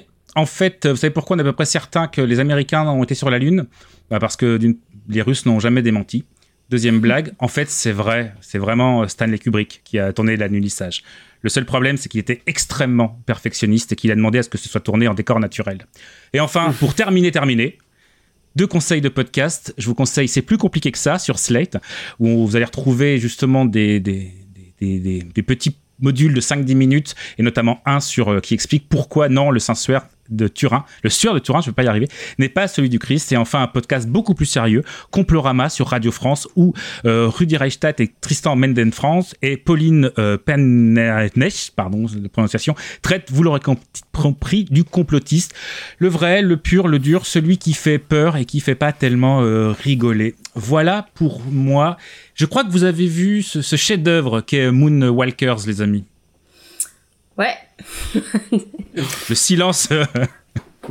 Non, j'ai vu. euh, ouais, c'est pas, c'est pas fifou quoi. Euh, c'est dommage parce que en fait, euh, j'aimais bien l'idée de départ et en plus, je trouve que c'est jalonné de bonnes idées, mais toutes euh, qui, qui tombent à l'eau les unes après les autres. Et puis ça a vraiment trop le, je sais pas comment dire. En fait, c'est c'est c'est trop euh, c'est trop violent pour une comédie loufoque, euh, c'est trop loufoque euh, pour un film noir. Enfin, je- je- je- ça cherche son, ça veut taper un peu à toutes les à toutes les sauces et et, euh, et ça y arrive pas. Bon, après c'est pas très long, euh, j'ai pas passé un mauvais moment quoi, mais euh, clairement c'est oublié, euh, c'est oublié dans la seconde quoi. Ouais. Martin? Euh, bah, je pense que vous avez tout dit, hein, mais euh, le, en fait, le seul truc positif que j'ai trouvé dans ce film, c'est le, c'est la, c'est, c'est Ron Perlma- Perlman, c'est la présence de Ron Perlman, quoi, qui est quand même, euh, qui est quand même une tronche euh, incroyable. Enfin, on, on est connu pour ça, mais euh, c'est quand même dommage pour lui que le, son plus grand succès populaire, il était sous 40 tonnes de latex, quoi, parce qu'il il mérite mieux que ça. Donc je parle de Hellboy, évidemment. Mais, mais euh, là, il est, il est quand même, a une, présence assez, forte, et je trouve qu'il est plutôt bien filmé, en fait. Euh, mais le reste, c'est une catastrophe. Et en plus, euh, en plus, je vu, j'ai vu le début en VF, et alors la VF est cataclysmique, quoi. C'est horrible.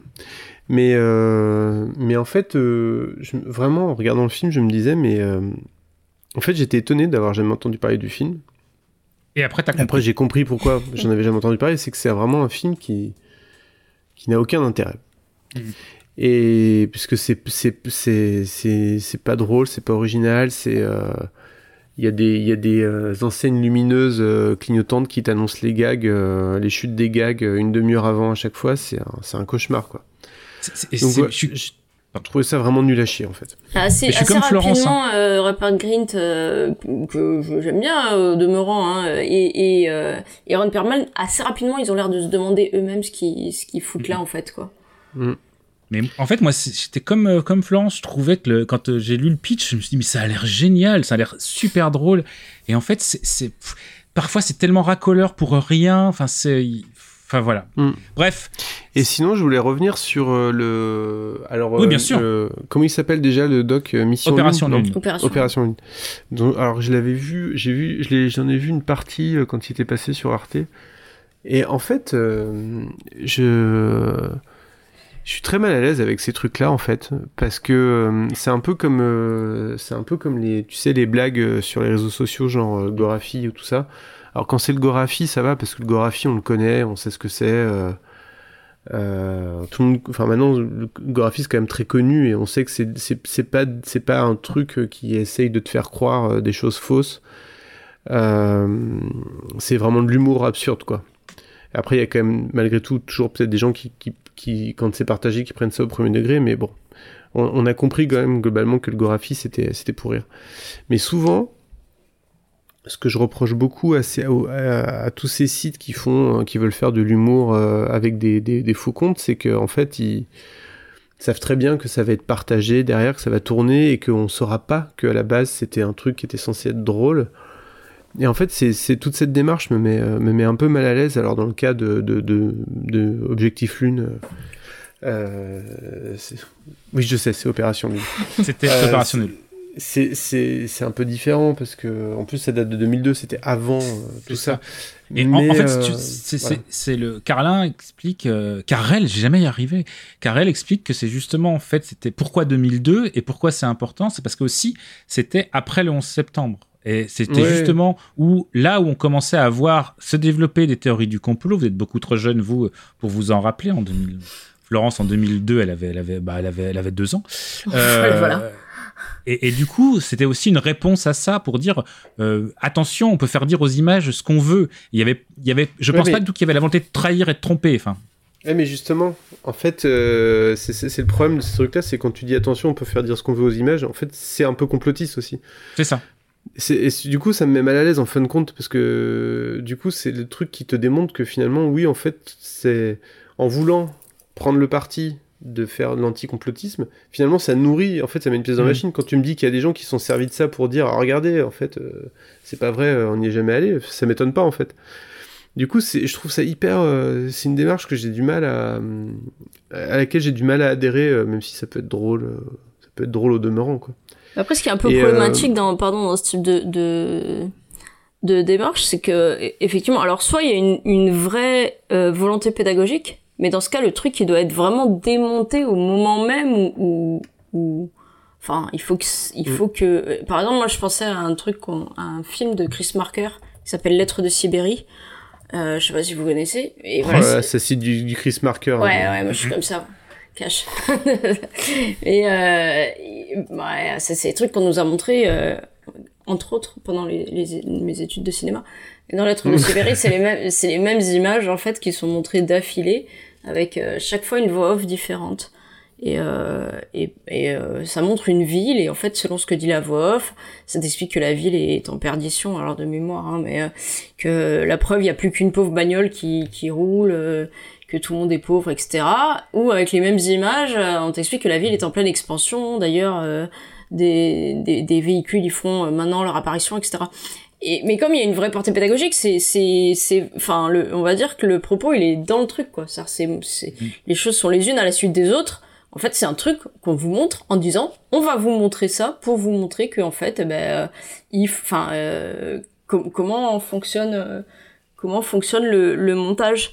Euh, et ça laisse pas de place à, à d'autres interprétations que celle-là, en fait. Et c'est vrai que c'est toujours gênant quand ça, te- quand ça peut laisser une place à d'autres interprétations. Parce qu'en fait, du coup, tu te retrouves avec un truc qui, qui s'adresse à des gens euh, informés, mais euh, en fait, ceux qui le réceptionnent comme ça, ils ont pas vraiment besoin qu'on leur explique ça. Ils le savent déjà, quoi. Et, euh, et les autres, bah, c'est la base du complotisme. hein. Il faut toujours une part de vérité dedans, sinon ça marche pas. Quoi. Il faut toujours partir d'un fond un peu, un peu vrai, un peu crédible. Euh, pour euh, pour voilà. Donc je j'aime bien l'idée. Effectivement le fait que c'était quand même il y a 20 ans ça change euh, ça change la donne. Maintenant je pense que c'est vraiment plus des choses qui qu'il faut faire en fait. En tout cas Non, je pas, pense qu'aujourd'hui, de, tu peux- pas de cette manière là et pas sous cette pas. forme là quoi. Aujourd'hui, tu, tu, tu pourrais, tu pourrais pas le faire sur cette forme-là, en fait. Aujourd'hui, ça, ça marche, en fait, justement parce que c'était un hoax, c'est-à-dire c'était vendu comme tel, et euh, même si certains ont, ont pris ça pour argent comptant, et c'était vraiment, mais encore une fois, il y a 20 ans, c'était le tout début de, l'Internet et le tout début du, complotisme, comme, comme on le connaît, enfin, comme, comme aujourd'hui, il a explosé. C'est pour ça qu'à la fin, je vous, renvoie vraiment euh, à Complorama, qui est pour le coup un, vrai, euh, une vraie, une, vraie, une vraie plateforme. J'ai failli dire non, mais un, vrai, un vrai, une vraie réflexion sur sur les, complots, sur en tout cas les complotistes et sur le, monde, de, le monde qui, qui eux pensent croire, quoi. Alors, sinon, en Hawks radiophonique, euh, il y avait à votre écoute, coûte que coûte. Qui est le meilleur hoax radiophonique. Mais eh, je pense qu'un jour on meilleur fera. Que, meilleur que, que, que, le, que, le, que celui de. La guerre Comment il s'appelle là? Des Welles. Orson Orson Welles. Alors, dans, dans, je vous ai dit, euh, je vous ai parlé de, de, de- le podcast C'est plus compliqué que ça. Et ben, dans le podcast C'est plus compliqué que ça, euh, le, le, le- on explique à quel point en fait c'est un hoax de croire que ça a fait une panique. Oui, en fait, c'est pas vrai du tout. En fait, c'est euh, des ça a pas conneries, fait de panique. C'est des conneries. En fait, c'est la presse qui a monté ça en euh, épingle. En épingle. Alors qu'à votre écoute, coûte que Qu'est-ce que j'allais dire ça a vraiment fait une- panique morale. C'est Il y vrai. a vraiment des gens qui sont énervés. Ta, ta, ta, ta. Alors vous savez quoi Un jour on vous fera une parodie de à votre écoute coûte que coûte Non, parce que mais on, j'adore. fera une, une chronique parce que c'est vraiment génial. C'est très très très drôle. On fera avec des extraits très longs. Et d'ailleurs, Bon. euh, d'ailleurs, Valérie Bonneton y a participé. Oui, elle, euh, elle y a participé, c'est vrai. C'était pas. Euh... Je sais plus. Je sais plus, il y en a tellement. Ce n'était pas Et ben Gaufrette. voilà. on Après, continue. pour ceux, pour ah ceux non, qui Gaufrette. s'intéressent, pour ceux qui Oui, s'intéressent vas-y, à la, à la, à la, à la, à la- à la pseudo-théorie euh, Kubrick, il y a quand même, euh, il y a quand même euh, Chambre 237, le, Ah ouais, Ah oui, j'allais- je j'allais en l'avais noté. le film des, des, les- des, des gens C'est qui, incroyable, ça.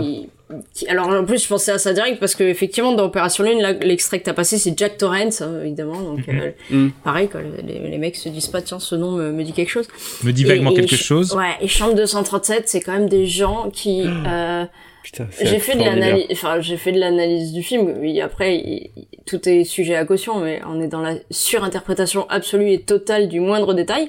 Et chacun a une théorie qu'il défend en fait. Et l'une des l'un des intervenants euh, sa théorie c'est euh, Kubrick en fait euh, il veut nous montrer dans Shining qu'il a filmé le le Ah oui, message mais qu'en vrai il peut pas le dire mais qu'il le dit. Et, et, et vraiment comme la source du complotiste il le dit mais aux gens intelligents comme nous qui vont pouvoir saisir les signes quoi. Parce que c'est vraiment ça qu'il y a derrière en fait qu'il y a derrière le complotisme c'est c'est euh, vouloir un peu se sentir quand même euh, au-dessus d'une certaine euh, d'une certaine masse. Et là on part dans un délire euh, le gosse il a une fusée sur son pull enfin l'autre l'autre il trouve tous les ouais. trucs. Et, et c'est là où en fait on se dit bah euh, il suffit finalement euh, on pense que des fois il faut des arguments pour euh, prouver une théorie et en fait les mecs ils te prouvent qu'il suffit d'avoir une théorie à la base Et c'est ça. et que tu trouves ensuite les arguments qui, qui vont euh, qui vont y qui vont y venir quoi. Donc, bon. Exactement. Mais je l'avais noté, euh, qui revient sur les théories les plus bizarres autour du Shining, dont le fait qu'il aurait plein d'indices dedans pour prouver qu'il a, qu'il a, qu'il a, qu'il a filmé l'annulissage. Ouais, et comme tu le dis, ça va de, de mais de tout à, à tout n'importe quoi. C'est même pas tiré par les cheveux à ce niveau-là. Ah, c'est- c'est genre on voit, on voit un reflet et donc ça prouve bien quoi. Hein, c'est ça. Donc, Et puis moi, ce que j'aime beaucoup, c'est vraiment la théorie de euh, ah, il peut pas le dire, mais il le dit quand même, quoi. Tu vois, bah, C'est ça. il le dit ou il le dit pas, quoi. Tu vois, à un moment donné. Et, Mm. Oui, Martin. Et sinon, euh, juste euh, rapidos, je suis en train de regarder euh, For All Mankind, qui est euh, une uchronie euh, sur la conquête spatiale, euh, qui, dans laquelle le, c'est pas les Américains qui ont mis la- le pied sur la Lune en premier, mais les. Soviétiques. Et c'est, c'est plutôt pas mal. Voilà. D'accord. Enfin bref, tout ça, c'est des histoires de fous quand même. hein.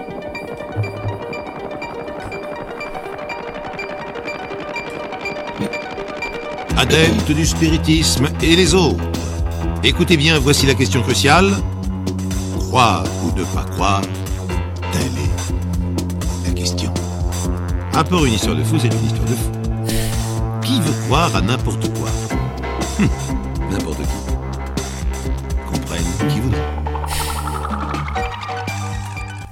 Florence, qui termine, enfin qui termine pas, parce qu'après on a encore un milliard de choses à faire.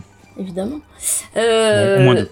Alors moi, je, donc on est parti de Daniel Raffard de Brienne et, et dès qu'on a qu'on a tiré ça au sort et dès que j'ai commencé à lire, moi directement ce qui m'a fait tilt, c'est qu'il va militer au mouvement socialiste monarchiste et que ça a créé en moi une dissonance cognitive extrêmement forte euh, et que je me suis dit qu'il y avait vraiment un truc à creuser et donc j'ai cherché est-ce qu'il est y aurait éventuellement dans, mes, dans, mes sujets de prédilection euh, du, monarchiste euh, socialiste et, euh, et j'en ai pas trouvé des récents mais mais j'en ai trouvé une qui qui qui qui, est, restée dans l'histoire enfin qui est re-rentrée plutôt dans l'histoire et, euh, donc je me suis dit que j'allais parler d'elle et, et- que pour parler d'elle en fait j'allais parler d'une œuvre qui qui parlait d'elle et euh, cette personnalité c'est Olympe de Gouges parce que Olympe de Gouges euh, c'était clairement quelqu'un euh, de gauche à une époque où ça s'appelait pas comme ça. Socialiste, oui, sans doute, on aurait pu, dire ça, et monarchiste, assez convaincu, royaliste en tout cas, ce qui, ce qui lui a entre autres valu de perdre la tête. Donc, à, une, à une époque où il était euh, de coutume de, de, de couper la tête De perdre la tête. de, de, ouais, de couper la tête des gens. Euh, donc quand j'ai voulu parler de l'âme de gauche, je me suis dit que j'allais surtout parler d'une œuvre qui parlait d'elle. Et là, aux surprises, il n'y a pas plein de trucs qui parlent de l'âme de gauche. Ça fait un peu partie des, des, des, des personnalités euh, qui ont été, j'ai l'impression, euh, réexhumées euh, depuis quelques, quelques années euh, de, de l'histoire euh, pour qu'on essaie un petit peu de les... euh, bah, de leur redonner la, la place qu'elles auraient dû avoir dans l'histoire. Euh, et donc, il n'y a pas des masses d'ouvrages. Alors j'ai appris pour la peine qu'ils étaient en train de tourner un film sur elle, avec Julie Gaillet, comme quoi euh, j'ai un certain sens du timing. Euh, mais j'ai quand même trouvé un ouvrage. euh, alors il y a des biographies évidemment, hein, mais j'ai quand même trouvé un ouvrage euh, un peu plus un peu plus folichon que que la vieille biographie de du rayon bio de la bibliothèque. C'est un ouvrage de qui s'appelle Olympe de Gouges, tout simplement, de Catel et Boquet aux éditions Casterman, qui est alors maintenant il est de bon ton d'appeler ça des romans graphiques. Euh, voilà. Bon, ouais. Après ça, tout le monde n'est pas d'accord sur l'appellation. C'est une BD quoi. Les gens qui disent roman graphique sont les mêmes qui disent non, mais Miyazaki ne fait pas des dessins animés, il fait des films Voilà. d'animation. Ouais, je pense que je pense que c'est un peu le concept. Donc roman graphique pour moi, hein, mais attention, ça ce n'est que mon avis. C'est euh, le, le, le terme euh, le terme pour dire BD de gens qui assument pas de lire de la BD. Alors que la BD c'est super et lisez-en, c'est génial. Pas toutes, mais il y en a plein des géniales. Un peu comme les livres quoi en fait.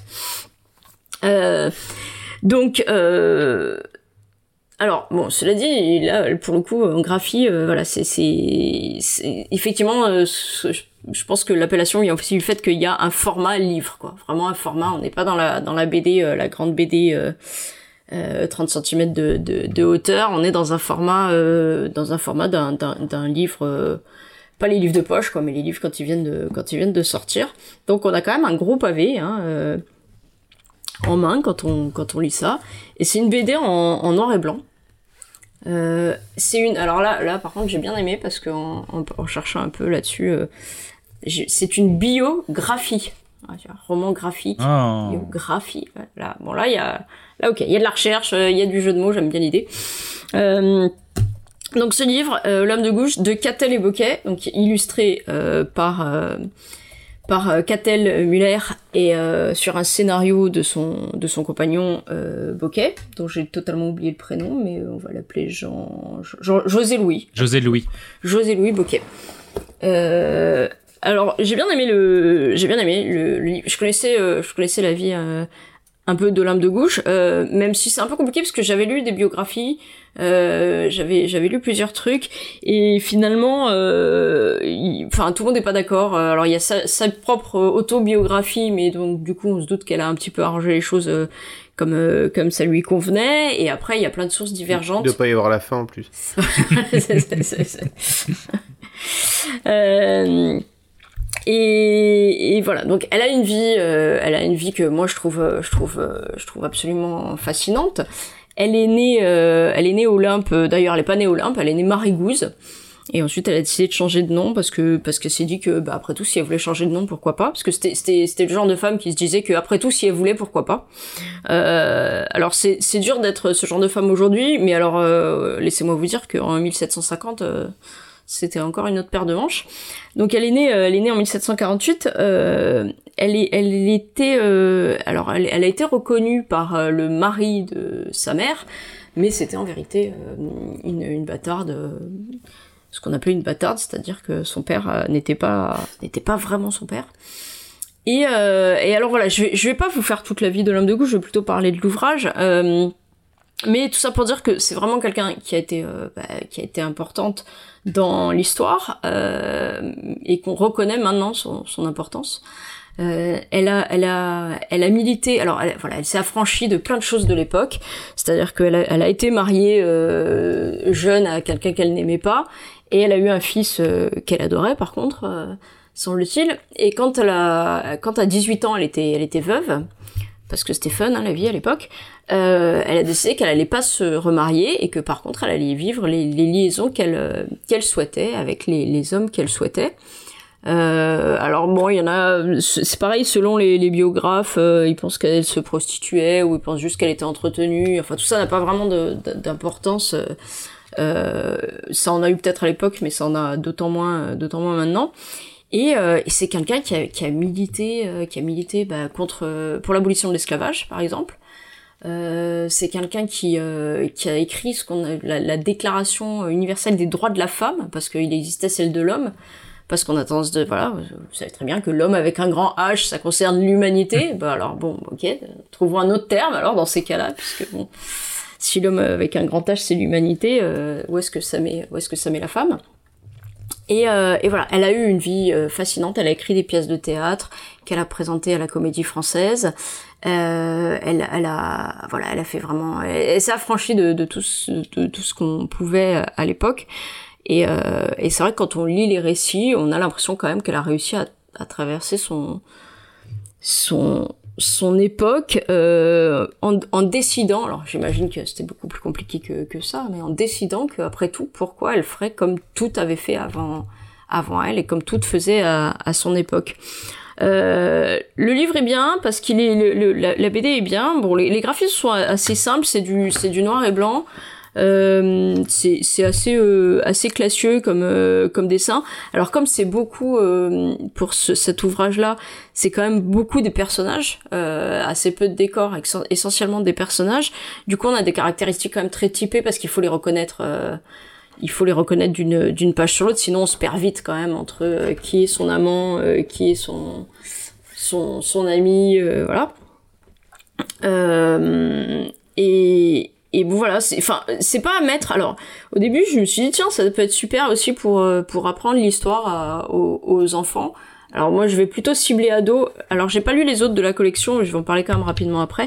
Euh, bah, notamment parce que Olympe de Gouges elle a pas quand même une vie euh, rated. euh, Enfin voilà quoi, c'est c'est- on est plus sur du. euh, C'est pas grand public, quoi. c'est- elle a pas une vie euh, une vie grand public et euh, et la sexualité était une grosse partie quand même de de sa de sa vie et c'est euh, et c'est abordé de manière euh, ça va hein, c'est pas non plus c'est pas du tout choquant ni rien mais euh, mais en tout cas c'est abordé euh, de manière assez frontale euh, parfois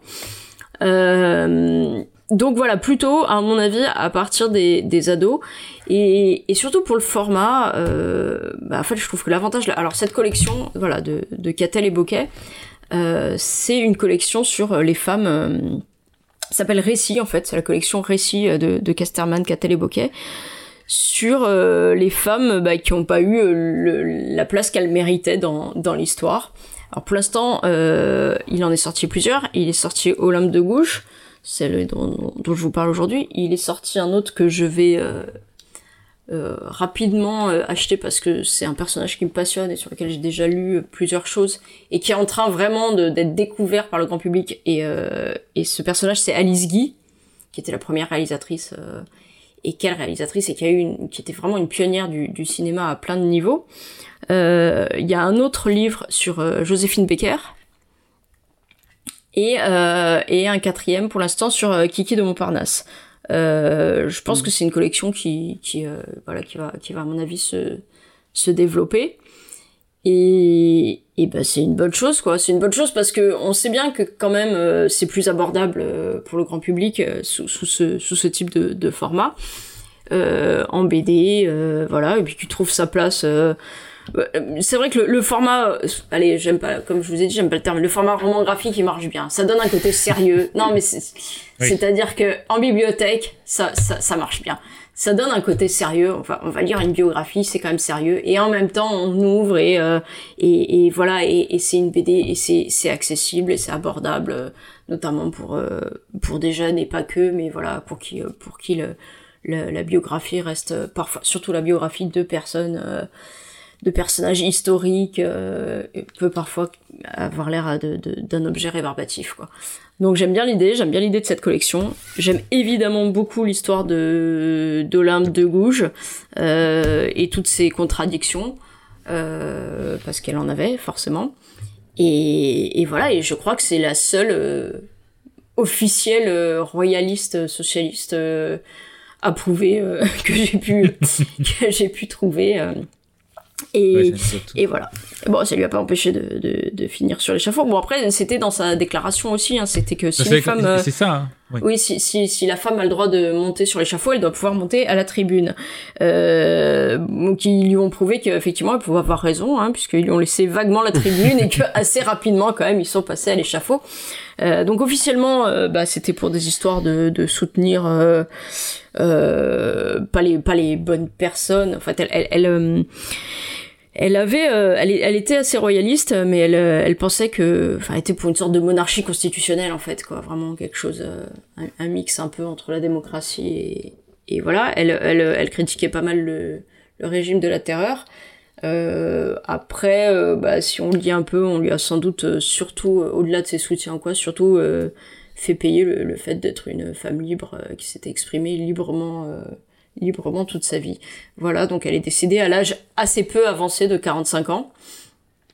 Et, euh, et je me dis que si on lui avait laissé encore euh, 30 ans, euh, elle aurait impacté l'histoire de manière euh, encore, encore beaucoup plus, beaucoup plus intense. Voilà. Alors deux choses sur sur Catel. Elle a aussi une- écrit un bouquin avec Claire Bouillac et Emmanuel Pollack sur Rose Valland.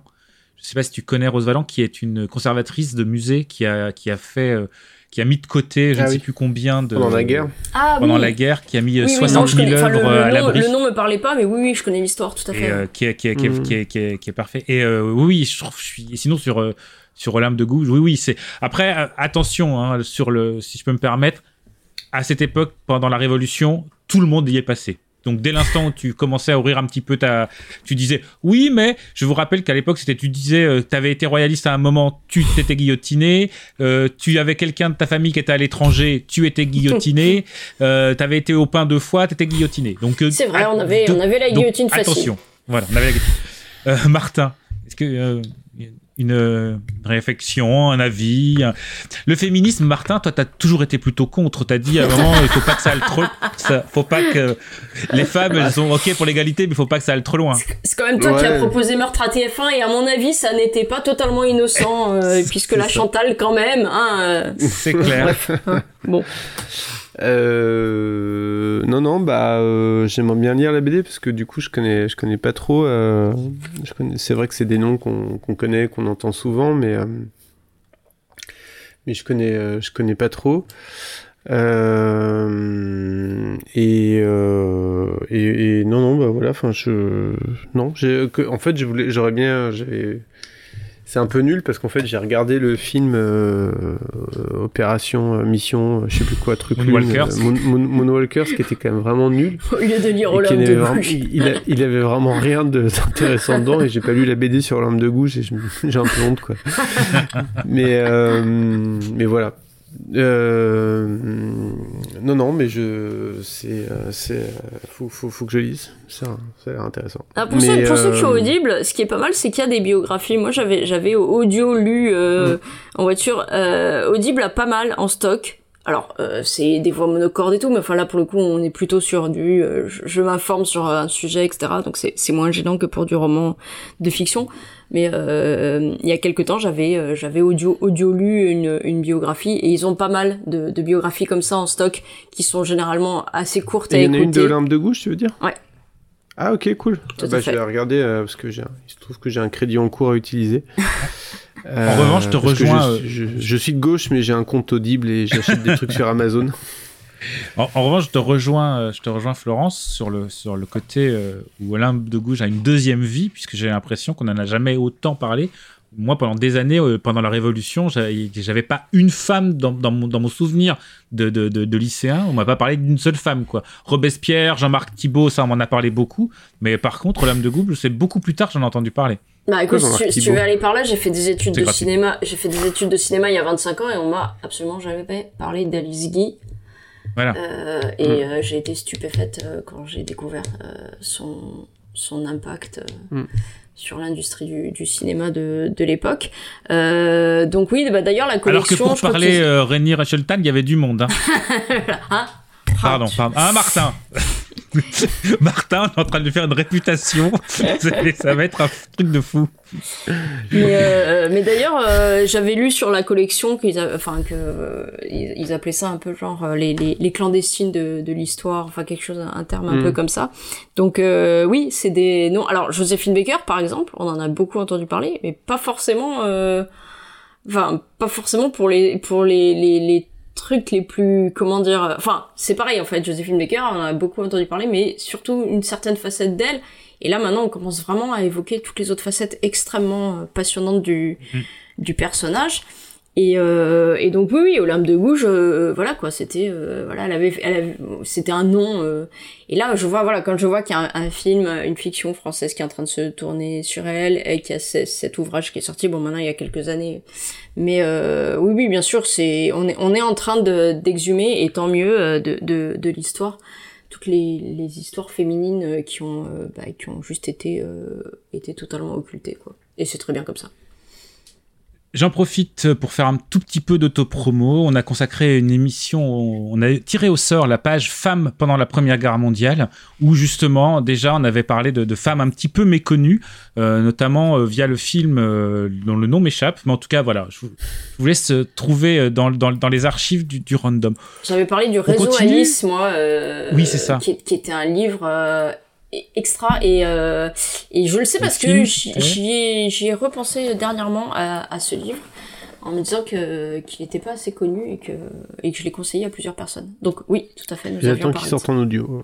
Parce Ouais, que Martin avait parlé de. Cœur de loup, parce- de- évidemment. Et moi, j'avais parlé de La France de Serge Boson.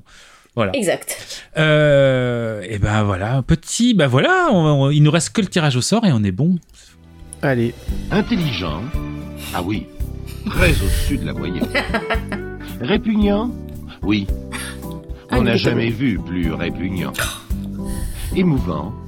Très émouvant. Sinistre? Oui. Drôle? Oui. Vous allez voir. Très drôle. Alors fascinant. Certes. Alors il est exceptionnel. Oui. C'est un monstre. Un vrai, si j'ose dire. Comme il n'en existe plus. Mais c'est aussi le fruit monstrueux, vénéneux, mais inévitable d'une époque. Tellement nous, c'est fou. Hein. Il a trouvé l'essence euh, pour parler du random, un truc de malade. Je suis sur plouf-plouf.fr. On va cliquer sur euh, le lien wiki euh, fr.wikipedia.org slash wiki slash spécial page au hasard. On va avoir des pages au hasard et on va en choisir. Est-ce qu'on commence par euh, qui a tiré sa page? Ou euh, qu'est-ce que vous avez quelque chose qui... Moi, j'ai tiré mes pages, ouais. Allez, on t'écoute. Enfin, en fait, j'en ai tiré. À vrai dire, j'en ai tiré plusieurs et. euh, Et, et voilà. Et pourquoi le, pourquoi le euh, J'hésite. Parce que j'ai Shetsune Fertum, À tes souhaits. grand prêtre euh, égyptien. Euh, Toshiba, la firme Oh. Toshiba. Voilà. Et- et 1985 dans les je chemins de fer. Je te rappelle que Toshiba a été, été évoqué dans Martra TF1, euh, me semble-t-il. Oui, parce que c'est- je de, demande de avait manière pas... un petit peu, bon, un petit peu malheureuse. fille- hein. Il y avait. euh, ouais. Euh, et, euh, et ok, 1985 dans les chemins de fer. Et, et je choisis 1985 dans les chemins de fer. Voilà. Ah ok. D'accord, c'est ok. 1985. C'est Ouais, précis. J'ai hein. changé les règles. C'est- Main de fer. C'est précis. hein. J'ai changé les règles. C'est Florence. c'est- c'est un public de niche, hein, quand même, euh, 1985 Ah, on va, dans je les pense chemins que de fer. moi, ce qui, moi, les trois que j'ai tirés, c'est vraiment de la niche aussi. hein, donc, euh, Et je referai une chronique de Shin Godzilla. Si euh, tu sais, rien ne rien trains. nous empêche. Alors, moi, moi j'en ai eu. euh, ouais, j'en ai eu une. Enfin, j'en ai tiré trois ou quatre, mais franchement, j'ai directement euh, accroché à l'une. Qui est MG Ramachandran.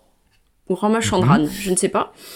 Euh, qui est né le 17 janvier 1917 et mort le 24 décembre 1987, qui est un acteur, homme politique, producteur et réalisateur indien originaire de l'état du Kerala. Et alors, vu la taille de la page, il a fait visiblement un paquet de trucs dans sa vie, que ce soit en politique, en cinéma, en théâtre, en plein de choses en fait. Et du coup, bah voilà.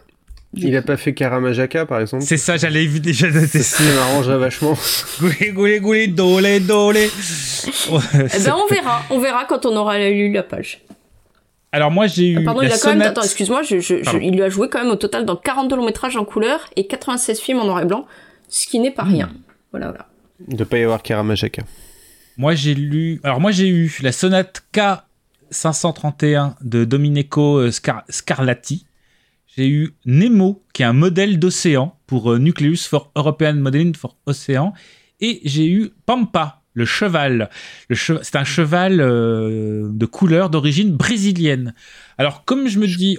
Attends, pardon, c'est quoi un modèle d'océan? Je comprends pas. En fait, il y a différents types d'océans. C'est un modèle de circulation générale océanique développé par un consortium européen. Il est aujourd'hui utilisé par plusieurs pays européens pour la recherche fondamentale, les prévisions opérationnelles d'état de l'océan, les prévisions saisonnières et les projections J'ai climatiques. rien compris. Mais c'est Mais on genre peut une l'acheter, on peut simulation ce d'océan. modèle je de circulation. C'est C'est c'est une plateforme de modélisation de l'océan. Ou en gros, c'est- c'est- j'imagine que c'est un logiciel, un truc comme ça, qui, qui fait genre, euh, ah bah c'est un modèle de circulation, quoi. Bon, Genre, vous savez quoi euh, spoiler. il va à droite, il va à gauche. C'est ça. mais comprends. mais, mais, mais, mais c'est une, c'est une modélisation. Vous savez quoi On va prendre la Pampa parce qu'on n'a c'est jamais fait. C'est le cheval. On n'a jamais. Alors, on a fait beaucoup le, euh, le Mexique, mais on C'est n'a un jamais fait cheval le. qui s'appelle Pampa C'est une race de cheval. C'est une race de chevaux de couleur d'origine brésilienne. Il provient du cheval colonial espagnol, de croisement entre diverses races brésiliennes et du penthorse. C'est une monture très polyvalente qui est utilisée pour tout type de travaux et porte toujours une robe pie. Voilà, donc là, on-. Vous êtes prêts? Les travaux de 85 peinture, par exemple. dans les chemins de fer, l'homme politique indien, ou c'est son nom, un et. Pampa le cheval. Plouf, plouf, plouf-plouf.fr. J'ai un peu peur, Oh hein, pour punaise, c'était sûr. À votre avis, c'est quoi qui est tombé? C'est 1985. évidemment 1985 dans les chemins de fer. Trop bien. Oh, Rush in punaise. Godzilla. Ma chronique est déjà prête. Je n'ai qu'à la remettre. Ce serait peut-être l'occasion d'en écrire une si je peux me permettre.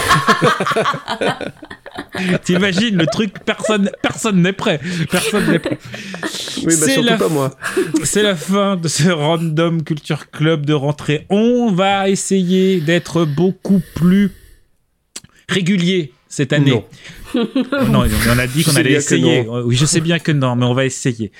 On va essayer d'être beaucoup plus régulier. On vous promet évidemment des émissions toujours euh, n'importe quoi, des random sitcom club avec euh, avec des camarades, peut-être même des random pop club. non, pas de camarades. Non, ok, le podcast de la dépression, du random, de la culture non, non, mais et les, des clubs. les, les, les, les, les sitcoms, on a peut-être fait un peu. On s'était dit qu'on en avait fait peut-être un peu. On en refera d'autres. peut-être. Audience, euh, euh, voilà, il y, a eu- il y, a eu des rem- il y a eu des plaintes. Il y a eu des plaintes, il faut le dire. Il y a eu des plaintes. retours. Il y a eu des retours. Il y a eu des retours très négatifs. dit trop de sitcoms. Tu le Trop sitcom. de Karen Cheryl. Trop. Ah ouais, Karen. Vous savez que j'ai vu l'épisode 2 et 3 euh, l'autre jour. Pourquoi? Quelle Je sais pas. perversité. Je sais pas, peut-être une sorte. Vous pouvez nous retrouver sur euh, X ou Twitter, euh, Random euh, Culture CL, mais aussi, c'est nouveau, sur Blue Sky avec Random Culture Ah oui CL également. On est aussi, on est aussi là. Euh, Est-ce qu'on peut, vous...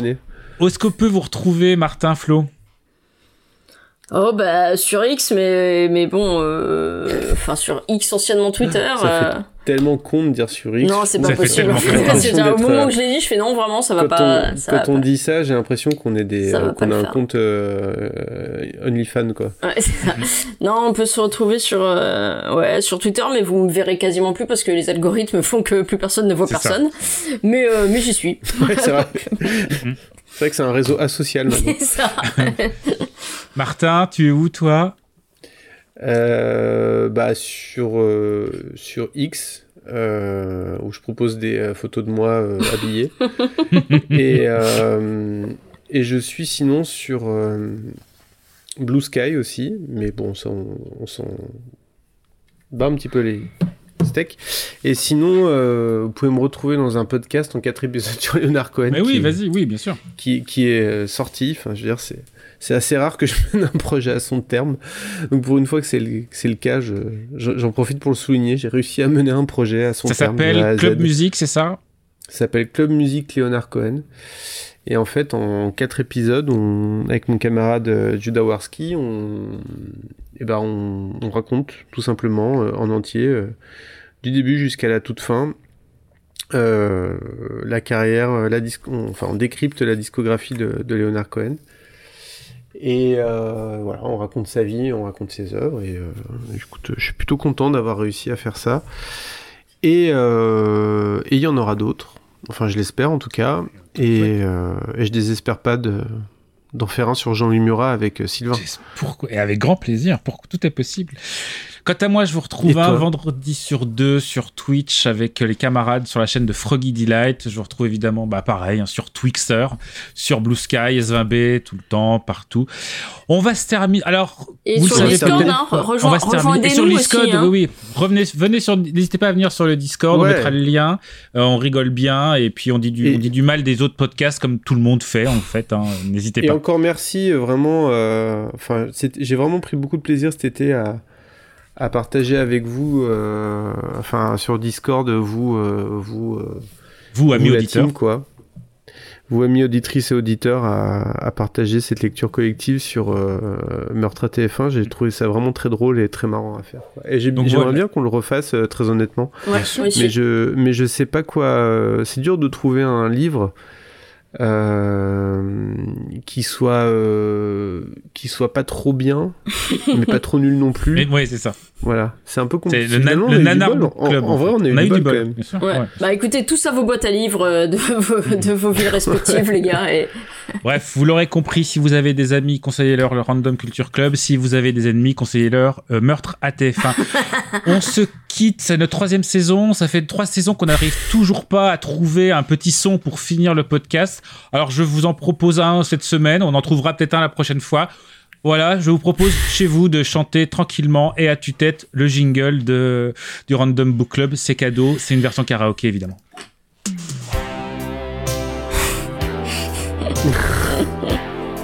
Tellement beau, punaise. Allez, chantez. Je ne vous entends pas, Limoges. Jean-Michel, ça va là-bas aussi, au fond.